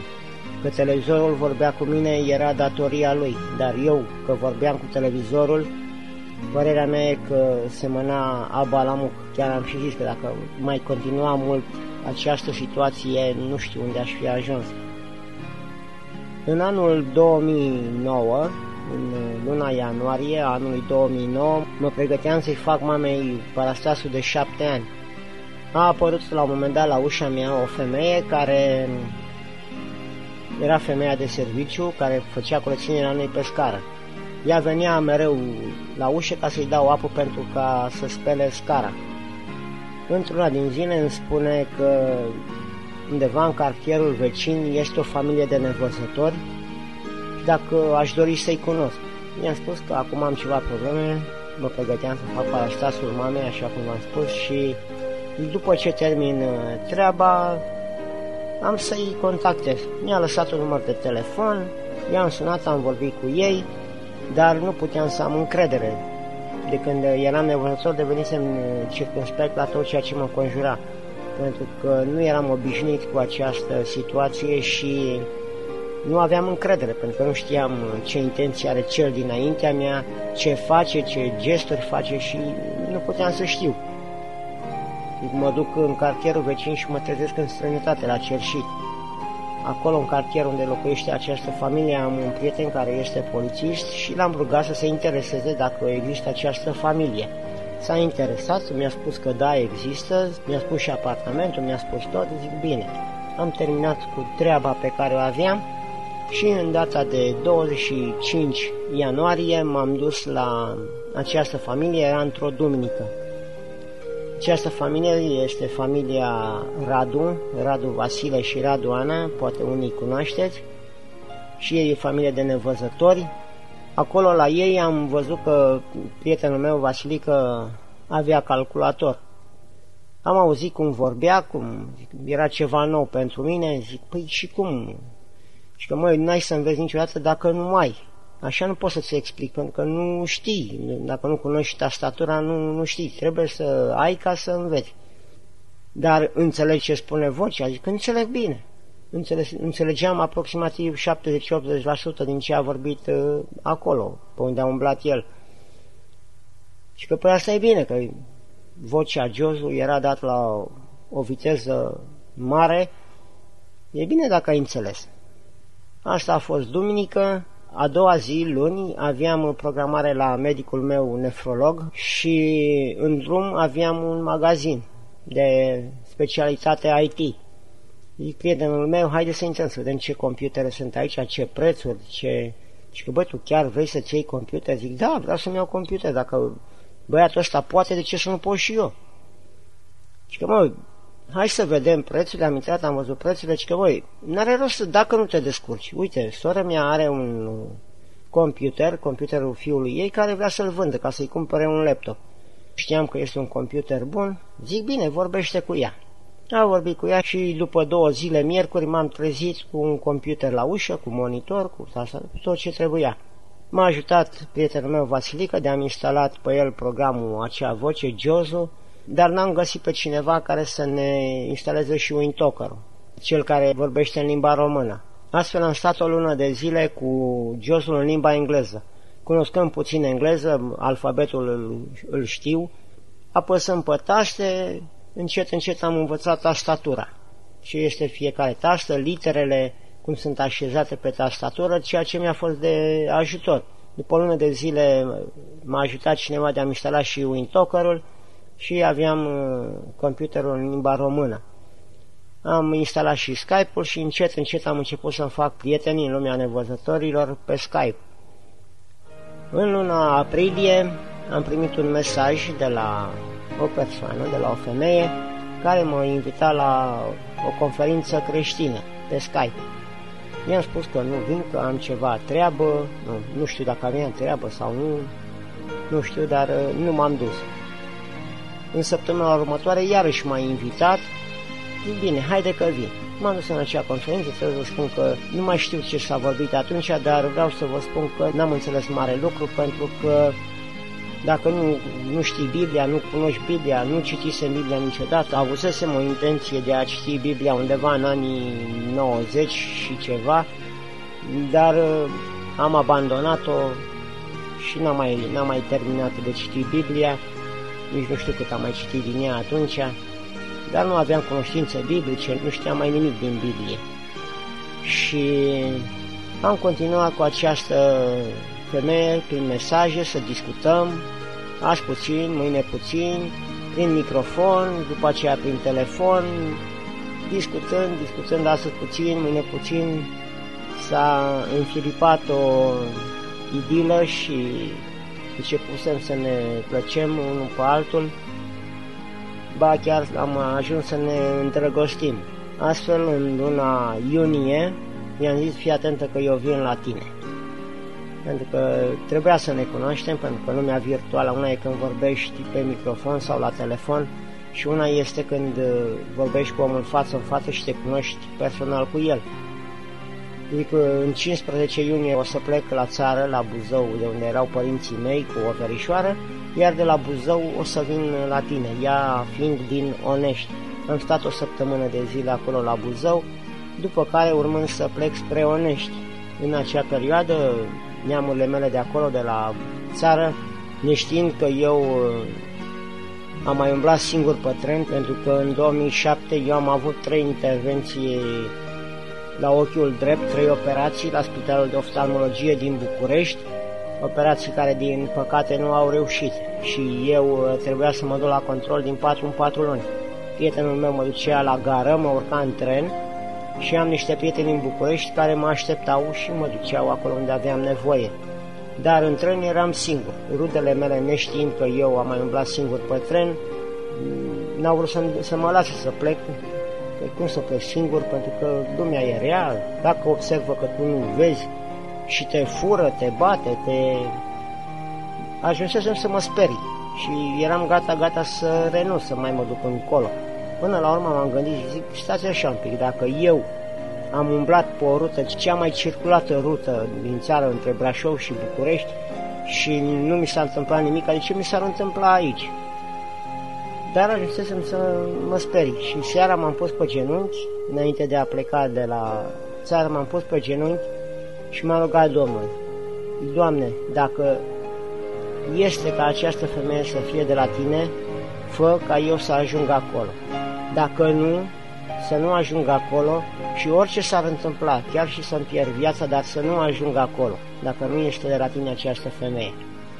A doua zi luni am plecat, m-a urcat verișoara mea la tren, am plecat spre Onești. Am ajuns cu bine la Onești, acolo mă aștepta această femeie pe care o chema Viorica Udrea, mă aștepta ea cu fica ei și cu nepoțica ei. Ne-am dus acasă, în acea săptămână cât am stat acolo, diabetul meu nu a mers foarte bine și nu știam cauza. A trebuit să plec acasă, acasă dându-mi seama că flaconul de insulină nu era cel care trebuia, pentru că farmacista greșise insulina și îmi dăduse cu totul altceva și de aceea nu era bine.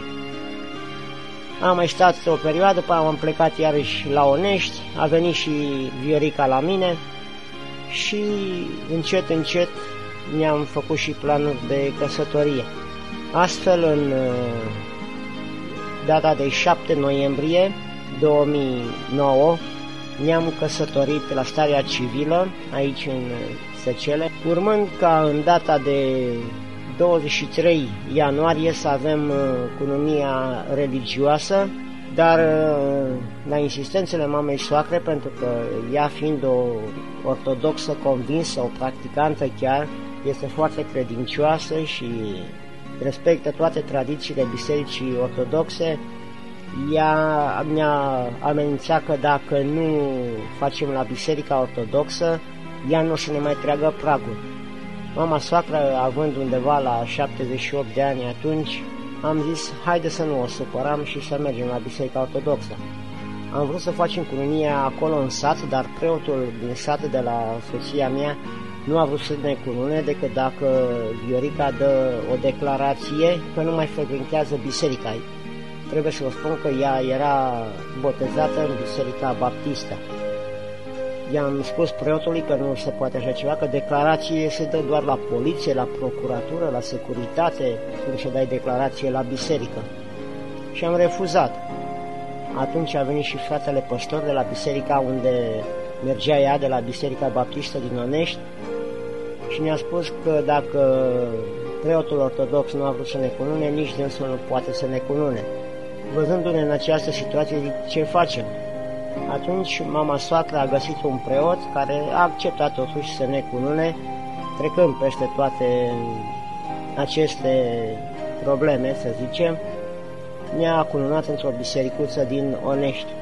Din data de 7 noiembrie 2009 am locuit împreună cu soția aici în Săcele, fiind iarnă, nu mă puteam descurca să ajung la biserică, nici nu știam unde este o biserică baptistă. Între timp aflasem unde este o biserică baptistă. I-am zis, măi, iarna nu putem să ajungem pentru că e zăpadă, ne deplasăm mai greu noi nevăzătorii, pentru că și soția mea este nevăzătoare. Zic, nu, nu putem ajunge lasă treacă zăpada și la primăvară încercăm să ajungem la, la biserică. Simțeam că are nevoie de hrană spirituală și eu aveam nevoie de să ajung la biserică, dar nu puteam să ajung la biserică nici măcar la cea ortodoxă, pentru că nici prietenul meu care mă ajută nu, nu frecventează biserica des și dacă el nu mergea nici eu nu puteam să ajung. A trecut iarna și cu două săptămâni înaintea Paștelui din 2010 ne-am dus către biserica care știam eu că este baptistă.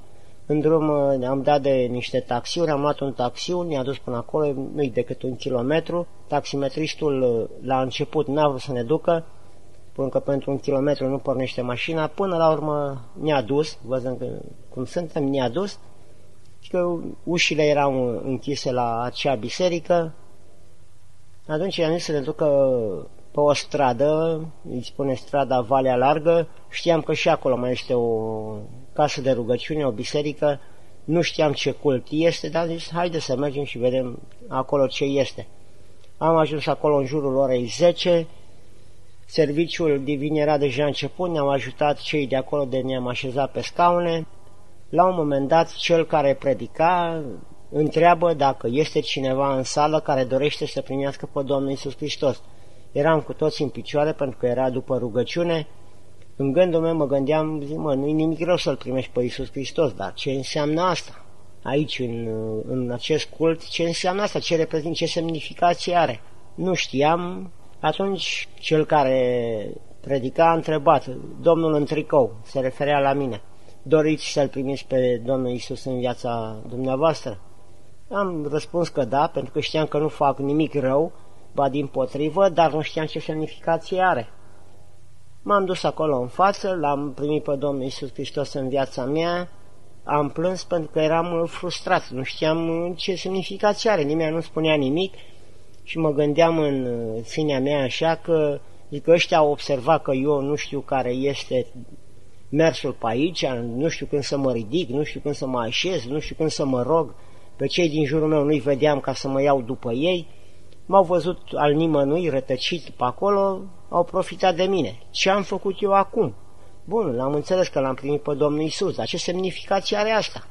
M-am simțit uh, frustrat oarecum pentru că nu știam.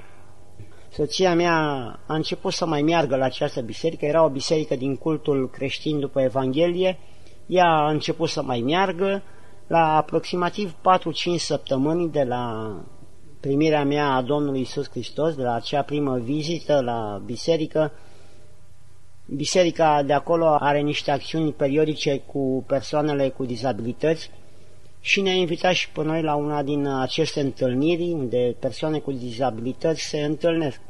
Ne-am dus și noi acolo, era acel frate care a fost și atunci când am primit-o pe Domnul Isus, fratele Viorel din Brașov, și era și un frate, fratele Peter din Germania, care, într-o discuție cu noi, ne-a întrebat dacă ne-am pocăit. Soția mea i-a răspuns că da, că este și botezată. Eu i-am zis că nu. Atunci a venit la mine fratele Viorel și mi-a spus, frate, să nu mai spui niciodată că nu te-ai pocăit. Tu, în momentul când l-ai primit pe Iisus Hristos, tu te-ai pocăit. Asta înseamnă să primești pe Iisus Hristos. Atunci am înțeles și eu semnificația a ceea ce făcusem și acolo fratele Viorel a mai întrebat atât dacă este cineva care să-L primească pe Iisus Hristos. Alături de alte câteva persoane care l-au primit pe Iisus Hristos, m-am ridicat și eu. Mi-a spus fratele Viorel atunci că, că păi da, da, tu l-ai primit odată. Zic, da, dar atunci n-am știut ce fac. Acum vreau să-L primesc pe Domnul Iisus din tot sufletul meu, vreau să-L primesc cu plăcere, cu drag, pentru că știu exact ceea ce înseamnă și ceea ce fac și l-am mai primit atunci odată pe Domnul Isus Hristos, de fapt, poate prima dată, nu știu, în fine, așa s-au petrecut evenimentele. Soția mea a început să frecventeze această biserică, mai mergeam și eu când și când, odată la două săptămâni, la trei săptămâni. E adevărat că și sănătatea nu prea ne permite nouă așa să ajungem mereu, deși veneau frații cu mașina, dar mai sunt situații în care nu, nu poți merge. În unele situații chiar poate nu vroiam să merg. Viața mea, după ce l-am primit uh, pe Domnul Iisus Hristos, a continuat să fie exact aceeași ca mai înainte. Același gen de muzică, aceleași ocupații, aceleași gânduri, aceleași vorbe. Urmăream televizorul exact uh, lucrurile care poate nu erau pe plac Domnului. Deci aceeași viață ca și mai înainte, nu era nicio schimbare în viața mea. Asta până în luna aprilie a anului 2011, când uh, cu două săptămâni înaintea Paștelui, iată, două săptămâni înaintea Paștelui, ce coincidență, nu-i așa?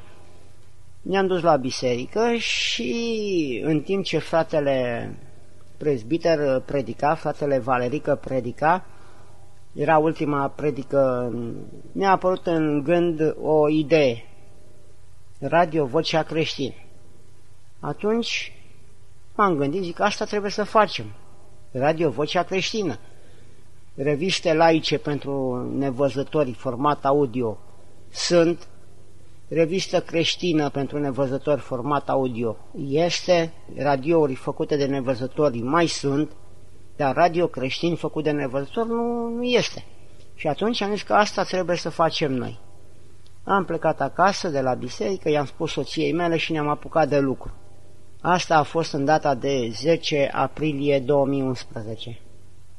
De atunci am lucrat cu soția mea zi de zi la efectuarea acestui program, am căutat materiale, am găsit pe cineva să ni le citească, trei luni de zile am uh, pregătit uh, emisiunile, programele pentru, pentru radio. În data de 4 iulie am început să emitem și astfel uh, Radio Vocea Creștină a început să emită pe internet. Deci amândoi eram în slujba Domnului, lucram pentru, pentru Domnul, pentru a aduce slavă Domnului prin programele noastre, propovăduiam Evanghelia. Cu toate acestea, în luna octombrie am avut un vis care m-a, supărat rău de tot, m-a, m-a măcinat rău de tot. Se făcea că eram într-o apă, deasupra mea era o poșghiță de gheață, dar eu puteam să întind mâna prin ea, pentru că aveam mâna dreaptă întinsă în sus. Stăteam pe spate și mâna dreaptă era întinsă în sus. Deasupra mea, pe acea poșghiță de gheață, erau uh, două grupuri de oameni, un grup de trei persoane și un grup de patru persoane, nu le vedeam chipul și la un moment dat unul din ei spune, ia uite și pe acolo, haide să-l scoatem de acolo. Toți șapte m-au apucat de mâna dreaptă, care era întinsă în sus, și am început să, să mă tragă. În acel moment, niște rădăcini s-au înfășurat în jurul meu și mă țineau strâns acolo. Acea poșghiță de gheață a apăsat pe mine ca și cum uh, ar fi vrut să mă, să mă țină acolo. Atunci am început să stric tare, piei satană, dăm drumul să scap de aici. M-am trezit, eram transpirat și m-am tot gândit. M-am tot gândit, m-am tot supărat că de ce acest vis? Pentru că eu lucrez pentru Domnul și aduc slavă Domnului, propovăduiesc Evanghelia, dar totuși sunt prins acolo, sunt prins în mrejele celui rău. M-am tot gândit două săptămâni la acest vis și la două săptămâni după acest vis l-am întrebat pe fratele Valerică, care avea emisiune la radio, nu vă spărați, cum se procedează cu botezul? Când trebuie să, să facă omul un botez? Mi-a dat pilula cu famenul, că acum, deci uite o apă ce mă oprește să mă botez, deci nu există o limită de timp. Când omul crede că este pregătit pentru așa ceva, se poate face botezul. I-am spus că vreau să fac botezul, m-a întrebat sincer, vrei să faci botezul? Da. Păi să vedem dacă mai este cineva care vrea să se boteze. Mai era o femeie care vroia să se boteze, a zis să vorbească și cu ea. Nu știu ce s-a întâmplat, că acea femeie a dat înapoi. S-a mai găsit un frate care a vrut să se boteze și astfel uh, a început uh, pregătirea pentru botez. S-a stabilit și o dată, undeva în prima duminică a anului 2012, dată în care să aibă loc uh, botezul. S-au stabilit și niște ședințe de pregătire. La o săptămână de la decizia mea de a face botezul, am mai avut un vis. Deci la trei săptămâni de la acel vis cu apa și cu acei oameni care au vrut să mă scoată de acolo, am mai avut un vis. Se făcea că în visul meu era un bărbat înalt, frumos, cu mușchi, se vedea mușchii pe el, avea un tricou cu mânecă scurtă, mulat pe corp, așa, se vedeau pernițele de mușchi, înalt, bine făcut. Eu fugeam de el, dar el nu fugea după mine, dar mereu apărea în spatele meu și iar fugeam de el și el mereu apărea în spatele meu și iar fugeam de el și mereu apărea în spatele meu. La un moment dat, tot fugind așa, el era în spatele meu, dar în fața mea a apărut o siluetă. Nu vedeam chip, nu vedeam nimic. Atunci am strigat tare, Iisuse, doar tu mă poți scăpa de el.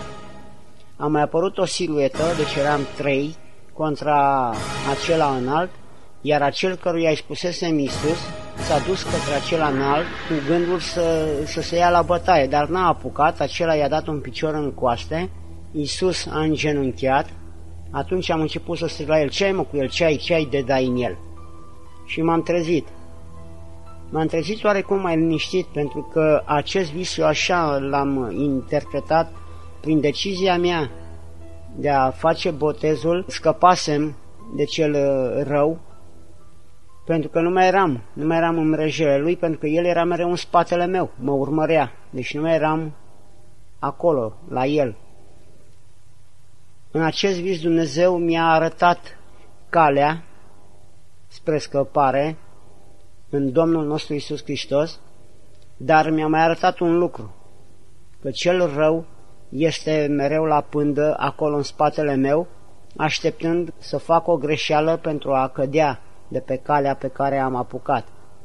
Așa cum Domnul nostru Isus Hristos a stat 40 de ani la ușa sufletului meu, așteptând doar, doar l-i primi înăuntru, așa de acum încolo cel rău va sta la pândă în spatele meu, doar, doar voi cădea de pe calea pe care am apucat.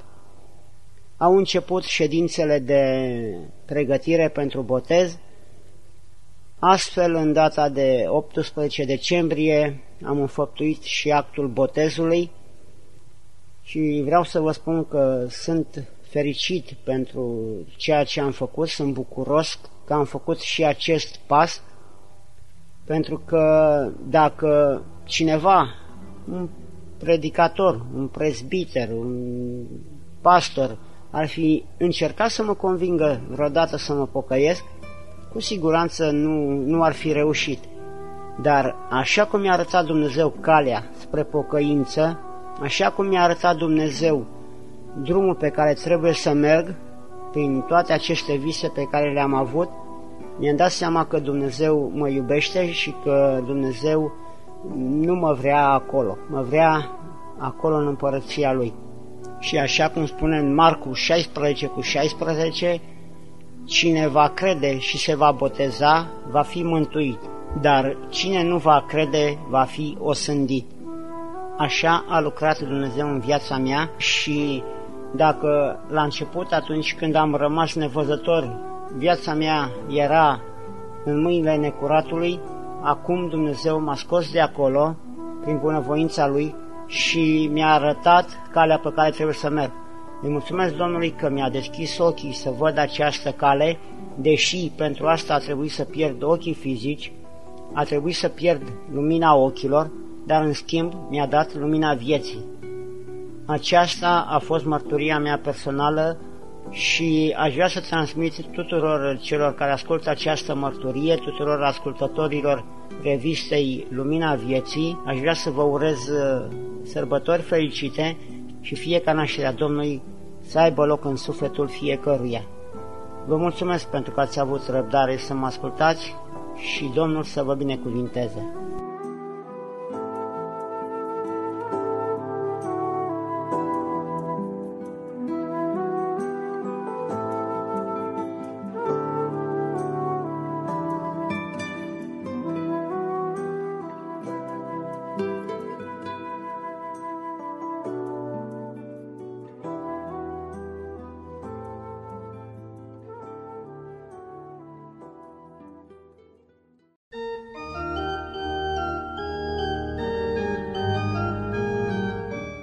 Apologeticos.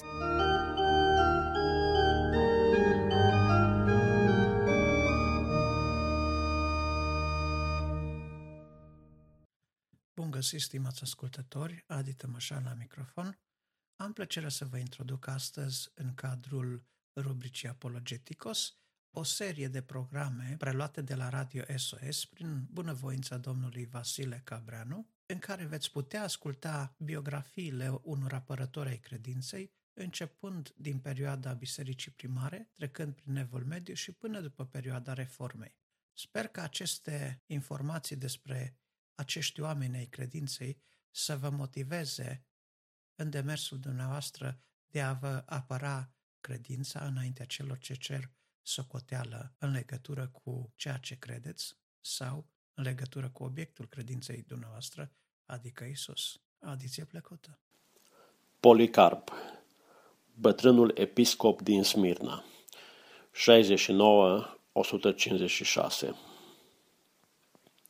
În vremurile primejdioase ale bisericii primare, martirajul era aproape la fel de obișnuit precum erau convertirile. Cu toate acestea, cei ce aveau o credință autentică erau sfătuiți să nu caute martirajul sau să le evite, cu excepția cazului în care singura alternativă era să-L tăgăduiască pe Hristos. Păgânii credeau că este imposibil ca un adevărat creștin să-L tăgăduiască pe Domnul său. Prin martirajul său, eroicul Policarp a oferit un exemplu prin care credincioșii au căpătat curaj și tărie ca să-și înfrunte propriile încercări. Policarp a fost un creștin încă din copilărie, însă romanii nu au reușit să-l ucidă decât după ce a împlinit vârsta de 80 de ani. Indiferent care au fost motivele întârzierii, martirajul său este cel din tâi care a fost consemnat de istoria bisericii, ulterioară Noului Testament. Policarp a trăit în perioada cea mai importantă pentru formarea bisericii, la finele epocii primilor apostoli, când biserica parcurgea dificila tranziție spre cea de-a doua generație de credincioși. Tradiția ne spune că el a fost ucenicul direct al apostolului Ioan și că a fost ales episcop la Smirna, în Izmirul de astăzi din Turcia, de către unul dintre apostolii lui Isus. În ultimii săi ani, a încercat să pună capăt disputelor legate de data la care trebuia sărbătorit Paștele și s-a împotrivit unea dintre cei mai periculoși eretici ai bisericii, gnosticul Marcion, pe care l-a numit întâiul născut al satanei atunci când l-a întâlnit la Roma. De asemenea, Policarp a contribuit la convertirea multora dintre gnostici. Singura lui scriere care s-a păstrat este o scrisoare pastorală adresată bisericii din Filipii și aceasta scoate în evidență faptul că avea prea puțină educație academică și că era un om fără pretenții, umil și direct. Aceste trăsături ale sale se văd mai ales în relatarea martiriului său, care a fost scrisă la mai puțin de un an de la moartea sa. Nu este în întregime limpede de ce, la vârsta de 86 de ani, el a fost pe neașteptate arestat. Dar când a auzit că oficialii romani aveau intenția să-l aresteze, s-a hotărât să-i aștepte la el acasă. Prietenii cuprinși de panică l-au sfătuit să fugă. Așadar, pentru a-i liniști, a fost în cele din urmă de acord să se retragă pe o mică proprietate situată în afara orașului. În timp ce se ruga acolo însă, a avut un fel de viziune. Nu știm ce a văzut sau auzit, dar le-a spus prietenilor că înțelegea acum că, citez, trebuie să fiu ars de viu. Închei citatul. În cele din urmă, soldații romani au aflat unde se găsea Policarp și au venit la ușa lui. Când prietenii l-au sfătuit să fugă, Policarp a răspuns, citez, Facă-se voia lui Dumnezeu, închei citatul, și a deschis soldaților ușa. Soldații romani au dat buzna și l-au arestat pe Policarp. El a cerut permisiunea să se roage înainte de a fi luat. Cuvintele sale au mișcat până și inimile celor ce erau însărcinați cu execuția sa. A fost escortat înaintea proconsului local, Statius Quadratus, care l-a interogat înaintea unei mulțimi de curioși. Policarp nu părea tulburat de interogatoriu. A purtat cu proconsulul un dialog abil, până în momentul în care acesta și-a pierdut răbdarea și l-a amenințat pe Policarp că îl va arunca la fiare, că îl va arde pe rug și așa mai departe. Policarp i-a spus însă lui Cadratus că focul proconsulului va dura foarte puțin – însă focul judecății, rezervat celor păcătoși, nu se va stinge. Apoi Policarp a încheiat zicând, De ce amâni? Hai fă ceea ce vrei să faci. Proconsul l-a stăruit de el să renunțe la Hristos, ca să poată fi eliberat. Însă determinarea lui Policarp a rămas fermă. Citez. L-am slujit timp de 86 de ani nu mi-a făcut niciodată vreo nedreptate. Cum aș putea eu să-l hulesc pe regele meu care m-a mântuit? Închei citatul. Atunci soldații au pus mâna pe el, cu gând să-l pironească pe rug. Policarp însă a oprit. Citez. Lăsați-mă așa cum sunt, pentru că cel care îmi dă puterea să sufăr focul, îmi va da și puterea să rămân nemișcat pe rug, chiar fără măsura de siguranță pe care o așteptați din partea pironelor. Închei citatul. Soldații nu l-au mai pironit în cuie, ci doar l-au legat.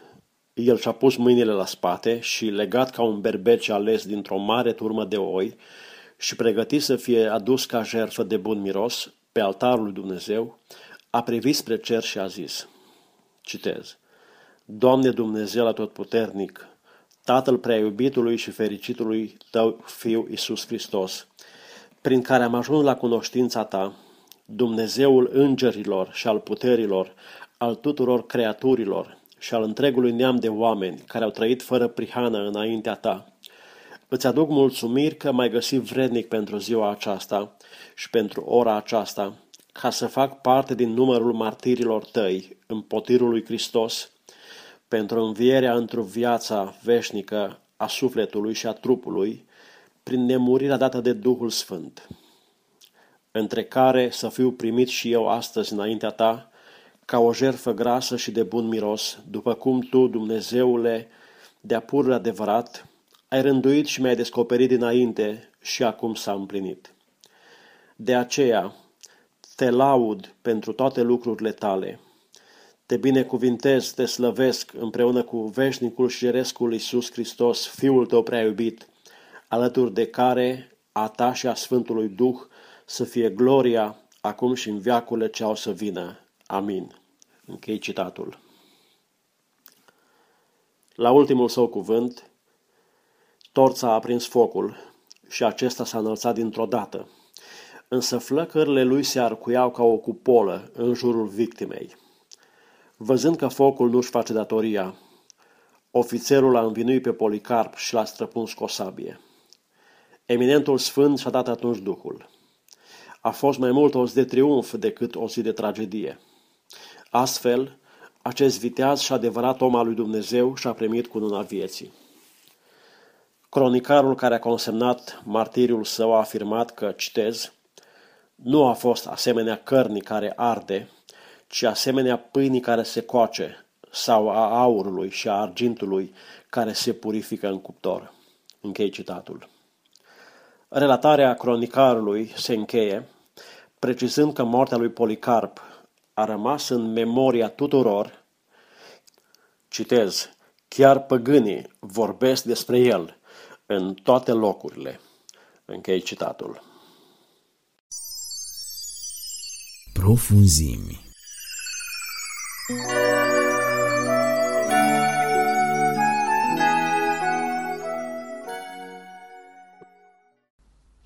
adevărul. Ioan 18 cu 37 El, împăratul, a venit și s-a născut în lume ca să mărturisească despre adevăr. Apoi, pe mine m-a născut și m-a trimis în lume ca să mărturisesc iubirea lui în adevăr. Tu dai onoare ca al vieții împărat, pentru că El, Isus Hristos, din veșnicie Fiul, s-a întrupat sub soare, a trăit, murit și înviat, ca eu și tu, murind, în viața lui să fim neîncetat. Ce împărat așa adânc s-a plecat să-și spele el supuși în propriul sânge? Doar el cu dragoste iubirea te-a învățat ca pentru cei pierduți să mai poți plânge. El, împăratul veșnic, va veni a doua oară, văzut în toată gloria în lume. El, adevărul Tatălui, atunci va judeca și toți vor recunoaște al său nume. Deci nu mai întreba tot rătăcind ce adevărul, capilat, ci caută-l pe el și recunoaște că vina ta și a mea asupra lui a luat. Clipa de adevăr.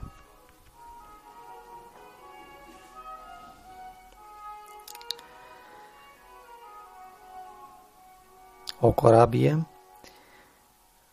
plină cu credincioși moravi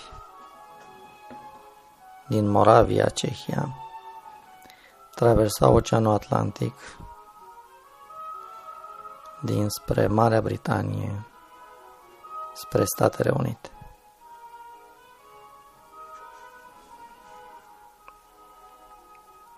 Pe corabie a urcat și un tânăr,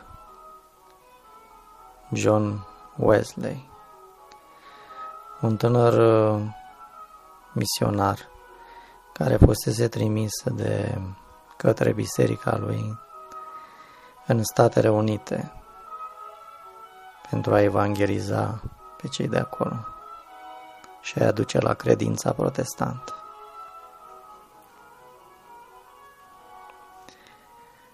În timpul uh, drumului străbătut s-a iscat o furtună. O furtună extrem de puternică.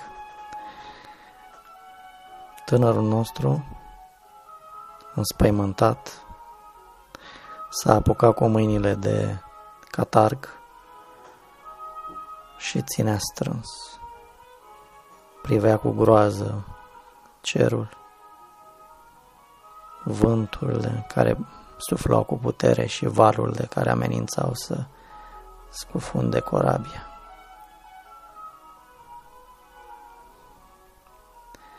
Pe când uh, el se lupta cu, cu groaza din afară și din lăuntru sufletului său,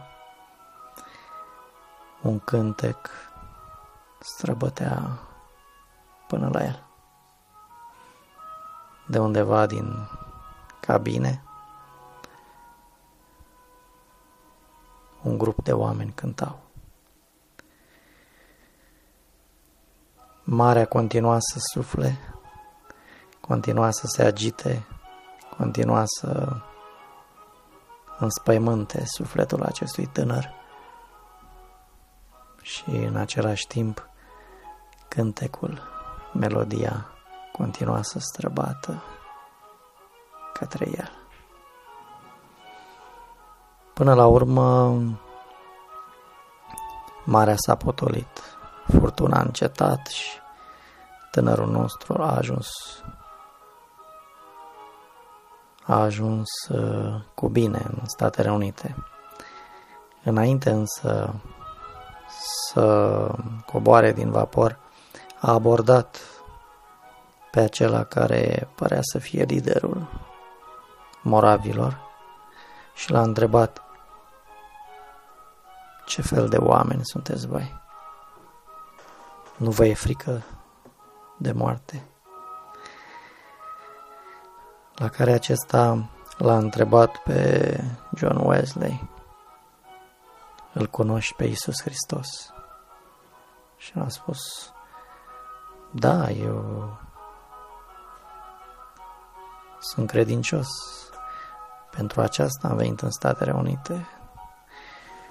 Știu că Domnul Hristos a murit pentru noi și este Mântuitorul lumii. Dar omul acesta l-a întrebat din nou, îl cunoști pe Iisus Hristos? El a continuat să-i dea răspunsuri pe care le-a citit în Scriptură despre Domnul Hristos. Și pentru că omul l-a întrebat a treia oară, a rămas pe gânduri și după doi ani de stat în Statele Unite, tânărul nostru a fost chemat acasă de biserica lui, fiindcă misiunea lui nu a avut succes. Evangelizarea pe care a dorit să o facă nu s-a soldat cu rezultate. Cei care s-au întors la Dumnezeu a fost extrem de puțini. Întors însă în Anglia, John Wesley, într-un timp oarecare, meditând la întrebarea pe care i-a pus omul acela pe vapor, a hotărât să schimbe ceva în viața lui. Nu știm cum, dar Dumnezeu l-a întâlnit pe tânărul acesta și s-a descoperit personal. astfel că ea a ajuns să-L cunoască pe Iisus Hristos. Iar lucrarea pe care a făcut-o El a fost una extraordinară.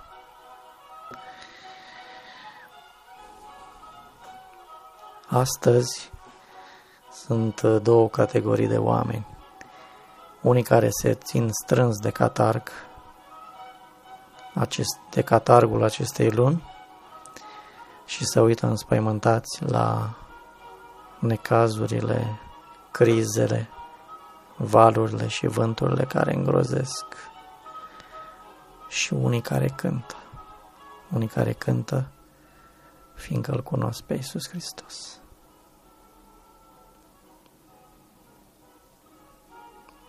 Dacă suntem dintre aceia care ne ținem strâns de catarg, să luăm aminte și să ascultăm cântecul, să mergem spre el și să aflăm de unde puterea aceasta. Dar dacă suntem dintre aceia care cântăm în mijlocul furtunii, să continuăm să cântăm, căci cântecul nostru va fi auzit într-o zi de un suflet care înspăimântat privește cu groază spre cer. De n-ar fi înviat Hristos. De n-ar fi înviat Hristos, zadarnic ar fi fost credința și omul pururi păcătos, îngemănat cu suferința, prin lume și-ar fi dus căința, neînțelegând ce-i biruința, de n-ar fi înviat Hristos. De n-ar fi înviat Iisus, zadarnic ar fi fost cuvântul, ce pretutindenea s-a spus și s-a împânzit cu el pământul. N-am fi știut ce-i legământul și veșnic ne-ar fi fost mormântul de n-ar fi înviat Iisus. Dar Domnul a înviat din morți și a arătat că învierea ce a sfărâmat închise porți e semnul vieții și puterea ce aduce lumii mângâierea și darul jertfei înfierea. Amin. Cercetare O an, ce treci așa grăbit și la noi nu te-ai gândit? Cu fiecare zi ce a trecut, juruințele mai vechi s-au făcut și am început a uita și a ne debarasa. Doamne, de ce ți-am promis? Doamne, de ce n-am permis? Căci, precum obișnuim, numai bine ne dorim și la început de an ne facem un nou plan. De vorbă stăm cu Dumnezeu și îi spunem, iartă tot trecutul meu, căci în anul ce intrăm, tot mai mult să ne luptăm. Și nu vreau a enumera pentru a nu judeca, dar acum, când anul se sfârșește, fiecare se gândește, personal să ne întrebăm și bine să medităm, căci vierul ne-a îngrijit și nimic nu ne-a lipsit. Și acum că mai trecut un an, rodit ai tu ceva pe ram? Sau viața ți-e tot pustie de când el te-a lăsat în vie? Cu vocea ce ți-a dăruit, tu cum i-ai slujit? Cu picioarele ce ți-a dat, la cât bine ai alergat? Prin mâinile tale câți au primit binecuvântare și sincer și curat, pentru câți te-ai rugat? Și de vederea ce ți-a dat, oare cât te-ai bucurat? Și ochii cât ai folosit în Biblie pentru citit? Dar acum se cere roadă, doar de asta ai fost sădit. Acum stăpânul vrea să vadă pentru ce s-a ostenit. Roade de nu am adus, precum în pildă s-a spus, Isus pentru noi mai mijlocește și pentru a da rod ne mai curățește. Curățarea știm că doare, de aceea cu răbdare să nu murmurăm pe cale, căci răsplata e mai mare. Mustrarea să o primești cu bucurie, căci tata ți-o dă, el știe, el mustră și pedepsește pe cine iubește. Lacrimă de ai pe față și curge în jos răzleață, nu descuraja, el știe cum să curețe asavie. Haideți, toți cu umilință, să-i cerem și cu căință, să ne mai dea un an de îndurare și de binecuvântare, an în care să luptăm, suflete să ridicăm, an în care să fim sare, cea mai bună în mâncare și model de credincios după cum ne vrea Hristos, chiar și prin purtarea mea în mine să se vadă Mesia. Să fim credincioși în toate, celui ce ne-a scos din moarte, celui ce ne-a mântuit și de iad ne-a izbăvit. Și-ți mulțumesc, stăpâne tată, pentru înțelepciunea dată, Nimic de aici nu-mi aparține, ci totul de la tine vine. Tu vrei mereu să ne vorbești și prin toate ne șoptești. Doar noi să luăm aminte mereu la tale cuvinte. Bucuria mântuirii să strălucească, pe fețe și să lucească, fețele de bucurie și să ne vedem sus în veșnicie. Amin. Enciclopedie.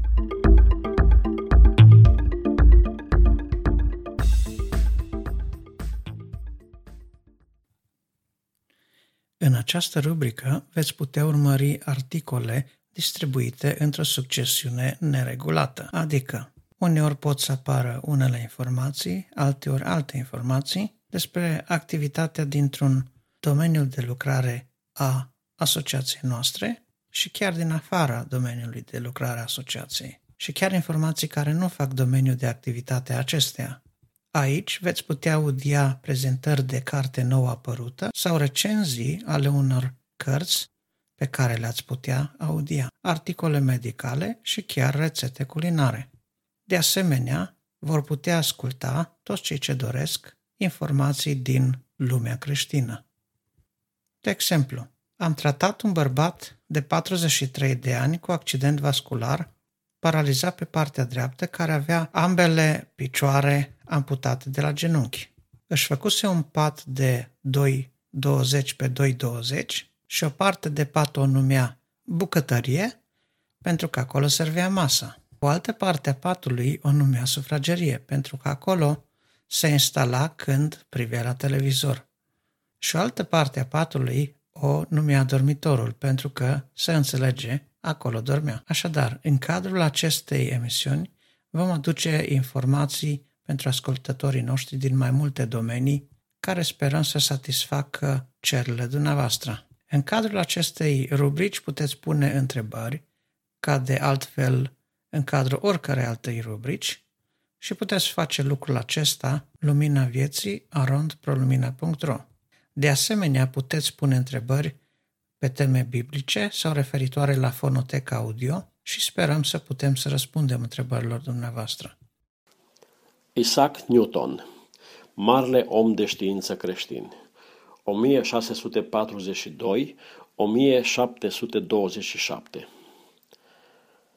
Descoperirile lui Newton, legea gravitației universale și descompunerea luminii, vor fi întotdeauna privite ca principalul punct de cotitură din istoria științifică a lumii, cât și drept cele mai luminoase pagini ale rațiunii și inventivității umane.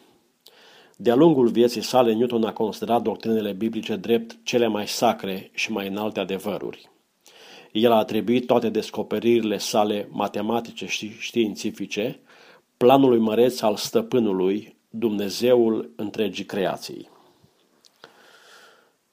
Isaac Newton este considerat, în general, cel mai original și influent descoperitor al legilor și principiilor științifice care guvernează creația. Modul său de a percepe lumina și culorile l-a condus la inventarea telescopului.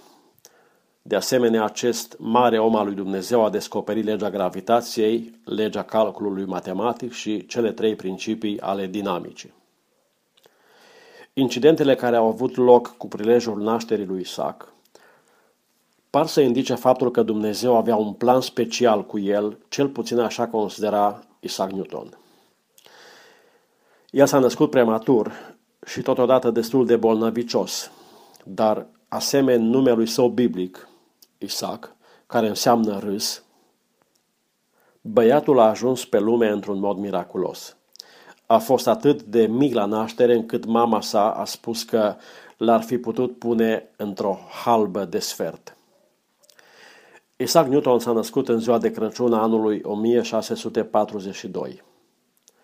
Nu și-a cunoscut niciodată tatăl, care decedase cu trei luni înaintea nașterii sale. În același an murea și Galileo Galilei, strălucitul om de știință, fapt pentru care Newton a avut sentimentul că mantaua lui Galileo a căzut pe umerii săi. În anii copilăriei, Isaac a fost atât de slab și firav, încât atunci când două femei au fost trimise să-i aducă niște medicamente întăritoare, nu s-au așteptat să-l mai găsească viu la întorcerea lor. Cu toate acestea, Dumnezeu hotărâse ca acel copil fragil și plăpând să ajungă la maturitate și să depășească chiar condiția fizică medie a oamenilor din vremea sa. El i-a întrecut totodată și pe cei mai distinși filozofi și oameni de știință, prin mulțimea și capacitatea darurilor sale. Grandoarea și utilitatea nemăsurabilă a descoperirilor lui Newton demonstrează înțelepciunea, puterea și bunătatea infinită a Creatorului. Capacitatea sa intelectuală deosebită s-a manifestat încă din școală. În timpul orelor de joacă, când ceilalți băieți de vârsta sa erau ocupați cu distracțiile lor, mintea sa era absorbită de invențiile sale mecanice, fie imitând ceva ce văzuse, fie executând ceva original. Din acest motiv, Isaac purta întotdeauna cu el numeroase unelte și ustensile mici. În timp ce ceilalți copii studiau gramatica și citeau din Shakespeare și Virgil, tânărul Isaac a reușit să construiască o moară de vânt, un ceas de apă, o trăsură și un cadran solar, pe care vecinii se l-au numit cu drag cadranul Isaac. Newton este unul dintre cele mai mari genii din domeniul științei din toate timpurile. El a avut contribuții majore în matematică, optică, fizică și astronomie. El este cel care a descoperit legea gravitației, cel care a formulat legile fundamentale ale mișcării, a dezvoltat calculul matematic și a analizat natura luminii. În spatele științei sale se afla convingerea că Dumnezeu a creat Universul cu o structură matematică și i-a dat omului abilitatea de a o înțelege. Newton știa că regularitatea și forma Universului reflectă maestatea și înțelepciunea uimitoare a lui Dumnezeu. Pentru a înțelege modul de funcționare al ochiului, e nevoie de cunoștințe de optică, iar pentru a înțelege urechea e nevoie de cunoștințe despre sunete. Newton știa că sistemul solar nu putea să apară printr-o simplă întâmplare sau prin ceva neprevăzut, ci doar printr-o cauză foarte pricepută la mecanică și la geometrie. Gravitatea în sine este un principiu activ folosit de Dumnezeu pentru a menține ordinea în lume. Căutând să înțeleagă metodele lui Dumnezeu, Newton a dezvoltat anumite formule pentru diferite fenomene specifice, cum ar fi mareele, calea cometelor și succesiunea echinocțiilor. Newton a petrecut o mare parte din timpul său studiind Biblia, în special secțiunile profetice din Scriptură. El credea că istoria se află sub stăpânirea Creatorului, iar profețiile arătau modul în care cel puternic avea să-și instaureze împărăția sa pe pământ. Newton afirmă, citez, De unde a venit toată frumusețea și ordinea pe care le vedem în lume? Cum de au fost create trupurile animalelor cu atâta măestrie și cu ce scop au fost plănuite diferitele lor părți componente? A fost oare ochiul inventat fără nicio îndemânare optică din partea Creatorului, iar urechea a fost ea creată fără ca cine a întocmit-o să aibă cunoștință de fonetică? Închei citatul. În ciuda tuturor descoperirilor sale și a onorurilor primite, pentru realizările științifice, Newton a rămas un om amabil și umil. Cândva i-a scris nepotului său, citez, Mi se pare că am fost doar un băiețel ce se juca pe malul mării și care se amuza din când în când găsind o pietricică mai netedă sau o scoică mai frumoasă decât de obicei, în timp ce marele ocean al adevărului îi stătea nedescoperit înainte. Închei citatul. Înainte de Newton, filozofii și oamenii de știință s-au străduit în zadar să explice diferențele dintre culori. În anul 1668, El a observat că atunci când o rază de lumină ce trecea prin mica deschidere dintr-un obturator era filtrată prin unghiul unei prisme, pe ecranul din spatele prismei nu se vedea o pată de lumină albă, ci un spectru alungit format din șapte culori. Acesta este acum unul dintre cele mai familiare adevăruri din cadrul opticii, dar în acea vreme a fost considerată o descoperire senzațională. În plus, adevărul acestei descoperiri nu a fost acceptat ușor. Descoperirile optice ale lui Newton pălesc însă când sunt puse alături de mare descoperire a legii gravitației universale. Prima sa descoperire a scos la iveală abilitatea sa ca filozof experimental, iar cea din urmă puterile sale transcendente ca matematician și ca teoretician al secretelor naturii. În anul în care și-a luat licența în științe, a descoperit metoda calculului integral și diferențial, un domeniu matematic fără de care nu ar fi putut avea loc nicio cercetare mai aprofundată a mișcării corpurilor cerești. În anul 1665, căderea unui măr din pomul sub care stătea Newton se spune că i-a dat acestuia ideea existenței unei forțe de gravitație. Este ceea ce face ca o piatră să revină la sol și forța care menține luna gravitând pe orbită în jurul Pământului. Ea operează fără nici cea mai mică variație, chiar și pe culmele celor mai înalți munți. Cele două mari descoperiri ale lui Newton, și anume descompunerea luminii și cea a legii gravitației, au fost consemnate în detaliu în cărțile sale Optics și Principia.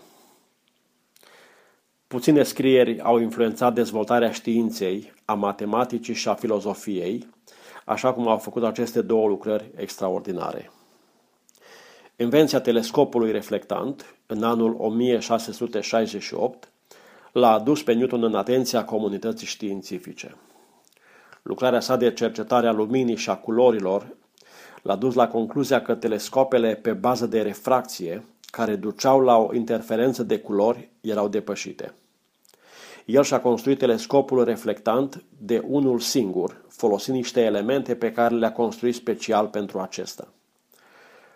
Cu toate că telescopul său avea lungimea de 15 cm și diametrul de 2 cm, el avea capacitatea de a mări de 30 de ori. Pe 16 aprilie 1705, regina Ana împreună cu prințul George al Danemarcei și restul membrilor curții regale au vizitat Universitatea din Cambridge și au oferit lui Newton titlul de cavaler. Acest semn binevoitor de recunoașterea meritelor sale științifice din partea regalității este prima consemnare a unei astfel de distinții oferite vreunei personalități care s-a distins pentru realizări sau descoperiri științifice. Fără îndoială că meritele sale științifice nu au fost singurul motiv pentru care Newton era învrednicit să primească o astfel de onoare din partea regalității. Poziția sa înalt în societate, serviciile sale neprețuite oferite statului, în participarea sa la emiterea unor noi monede, caracterul său nepătat și mai presus de toate pietatea sa simplă, l-au înfățișat înaintea celorlalți ca un receptor vrednic al favorii speciale și al patronajului oferit de curte. Caracterul moral și religios al lui Newton a fost unul exemplar.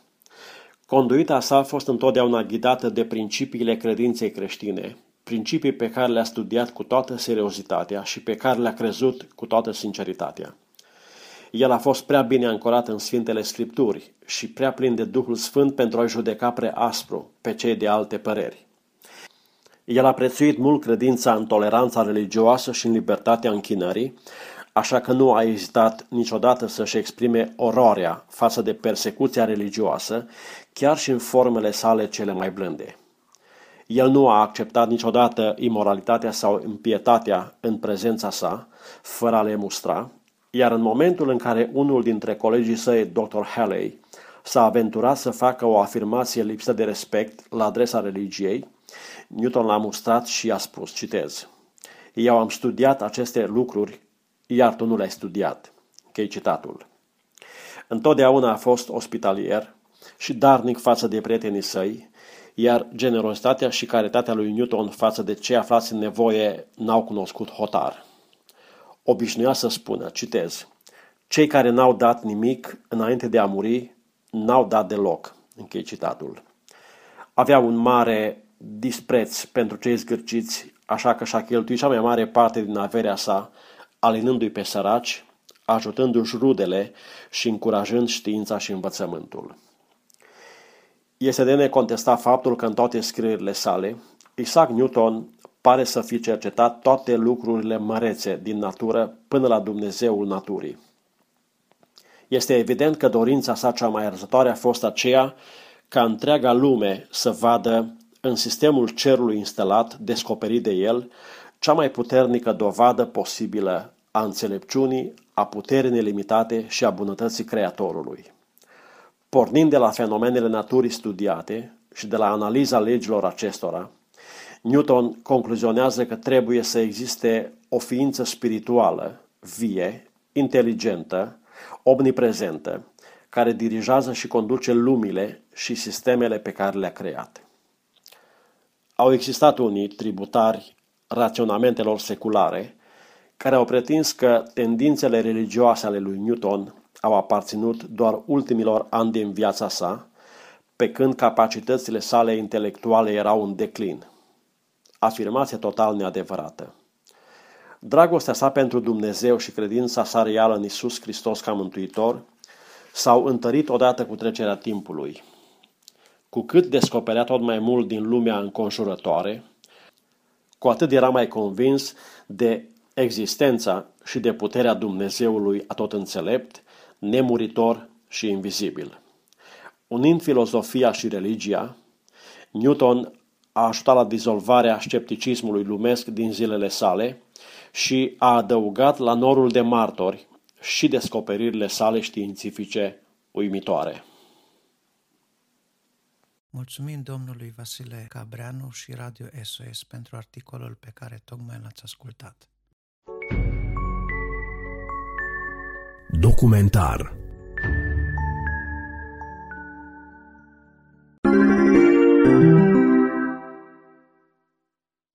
Misionari ai zilelor noastre care au schimbat lumea.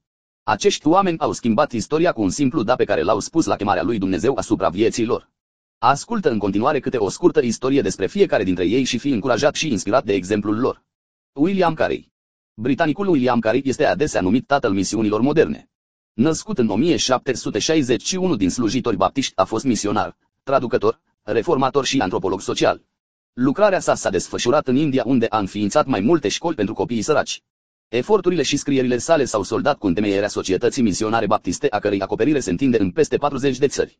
De-a lungul anilor în câmpul Evangheliei, care a tradus Biblia în mai multe dialecte indiene și a fondat un colegiu care să instruiască lucrători locali. A fost omul care a trăit să vadă împlinindu-se propriul său citat, așteaptă lucruri mari de la Dumnezeu. Îndrăznește lucruri mari pentru Dumnezeu. Maris Lesor Maris Lesor a trăit o viață de slujire radicală ca misionara în Nigeria. Cunoscută pentru personalitatea ei și simțul umorului, Slesor a lucrat cu curaj în regiuni unde mulți misionari înaintea ei au fost uciși. Cu toate acestea, ea a rămas neabătută în fața pericolului iminent spunând de ce mi-ar fi frică. Sunt într-o misiune regală. Sunt în slujba regelui regilor. În regiunile în care ea a lucrat, copiii gemeni erau considerați un blestem și erau abandonați de părinți ca să moară în junglă. Slesor nu a putut accepta această practică. Ea a început să adune copiii gemeni pe care i-a găsit sau despre care a auzit și să îi ia în grijă. De-a lungul anilor ea a reușit să salveze sute de copii în acest fel. John și Betty Stam John și Betty Stam au avut o inimă în clocot pentru Evanghelie. Și în cele din urmă au plătit cu viața. După ce s-au căsătorit, ei s-au mutat într-un sat din China ca să lucreze ca misionari în perioada războiului civil chinez. La scurt timp după ce și-au început lucrarea pe câmpul de misiune, cei doi și fiica lor nou născută, Helen, în vârstă de trei luni au fost capturați de soldații comuniști. După arestare comuniștii au făcut paradă cu ei pe străzi, în așteptarea unei execuții publice. În timp ce mergeau spre moarte, proprietarul unui magazin s-a rugat de soldați să-i elibereze pe misionari. Ca urmare a insistențelor lui, soldații au venit și i-au perchiziționat casa unde au găsit o Biblie ca dovadă că și el este creștin. În aceeași zi și el și cei doi misionari au sfârșit cu capul tăiat. După moartea lor, o scrisoare scrisă de John a fost găsită împăturită în hainele copilașului lor, Helen. John a scris despre dorința lui de a-și sacrifica viața pentru credință. Soția mea, Copilașul nostru și cu mine suntem astăzi în mâinile acestor bandiți comuniști. Dacă vom fi sau nu eliberați, nimeni nu știe. Fie ca Dumnezeu să fie glorificat în trupurile noastre, fie în viață, fie în moarte. Filipeni 1, 20 George Muller George Muller a ajuns foarte cunoscut datorită faptului că s-a îngrijit de mii de copii orfani de-a lungul întregii sale vieți. La începutul a ceea ce avea să devină misiunea vieții sale, el și soția lui și-au deschis casa pentru un număr de 30 de orfani. De acolo impactul lui Muller a crescut și a început să deschidă un orfelinat după altul în Anglia sa natală. Renumit pentru faptul că niciodată nu cerea donații, Muller avea credință că Dumnezeu îi va purta de grijă pentru toate nevoile sale. Și Domnul i-a purtat. Este cunoscut un citat al lui Muller, Domnul nu dă doar atât cât este absolut necesar pentru lucrarea sa, El dă din abundență. Un exemplu al acestei purtări de grijă miraculoase s-a întâmplat în ziua când unul din orfelinatele sale a rămas fără mâncare. Dimineața copiii au venit și s-au așezat la masă și imediat ce au terminat de spus rugăciunea, s-a auzit o bătaie în ușă. Era cineva care a adus mâncare chiar pentru micul lor dejun. La vârsta de 70 de ani, Muller a început să călătorească ca și misionar, lucrare în care a continuat pentru încă 17 ani. Viața lui George Muller este o dovadă vie despre providența lui Dumnezeu și miracolele care au loc atunci când viața de credință este susținută de rugăciune continuă. Jim și Elizabeth Elliot Povestea puternică a soților Elior începe cu călătoria lui Jim pentru a ajunge la tribul Aodan din Ecuador. După ce a ajuns în zona lor, Jim și alte patru persoane care îl însoțeau au fost atacați și uciși. Soția lui Jim, Elizabeth a rămas văduvă la 29 de ani cu fetița lor nou născută. Într-o manifestare deosebită a puterii iertării, Elizabeth s-a întors să predice Evanghelia tribului Aodan și a trăit printre ei mai mulți ani după moartea lui Jim. Deși Jim Eliot a murit tânăr, înainte de a împlini vârsta de 30 de ani, conștiința și cuvintele sale au fost menținute vii de Elizabeth, care a devenit o autoare și o oratoare renumită. Cartea ei, prin porțile splendorii, spune povestea urmării de către Jim a chemării lui Hristos. Citită de mii de oameni, cartea a făcut celebru un citat atribuit lui Jim, nu ai cum să fii nebun dacă renunți la ceea ce nu poți păstra ca să câștigi ceea ce nu poți pierde. Sursa, Cristian Hadlinez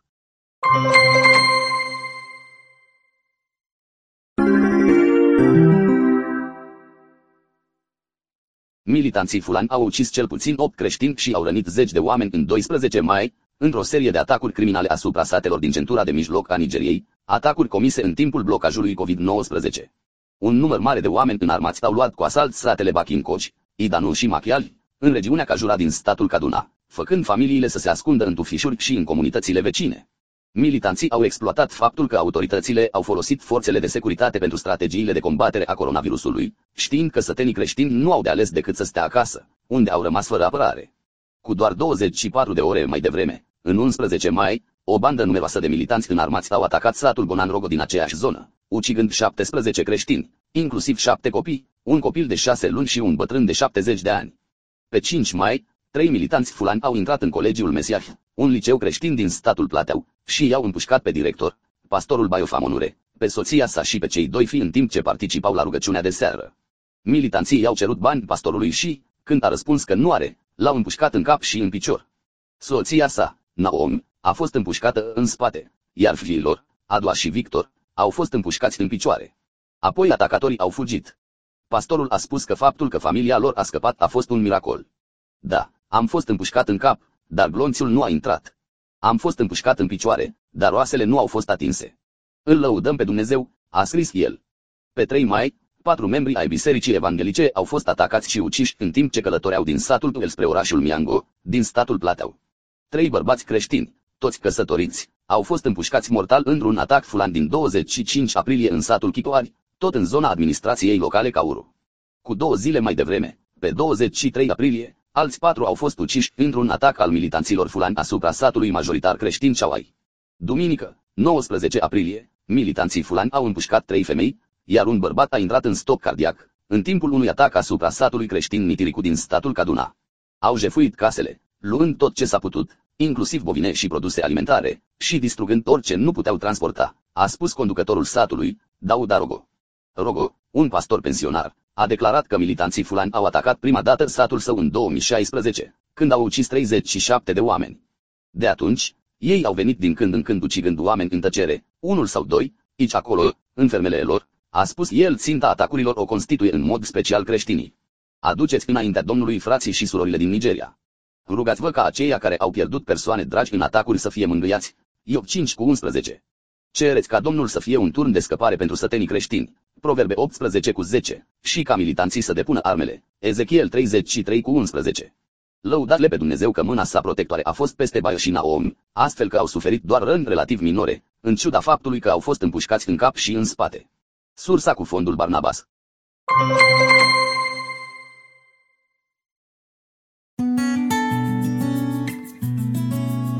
Suflet sănătos în trup sănătos.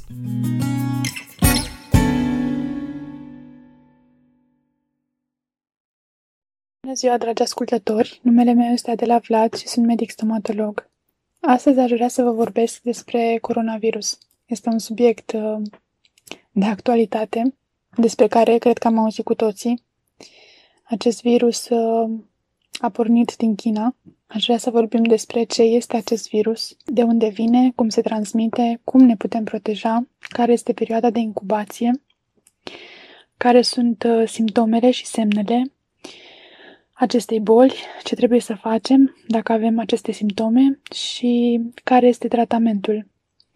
Uh, vreau să vă spun că există multe, multe glume pe seama acestui virus. Uh, este foarte controversat, unii cred că este o glumă, alții că este o conspirație, dar uh, este cât se poate de real.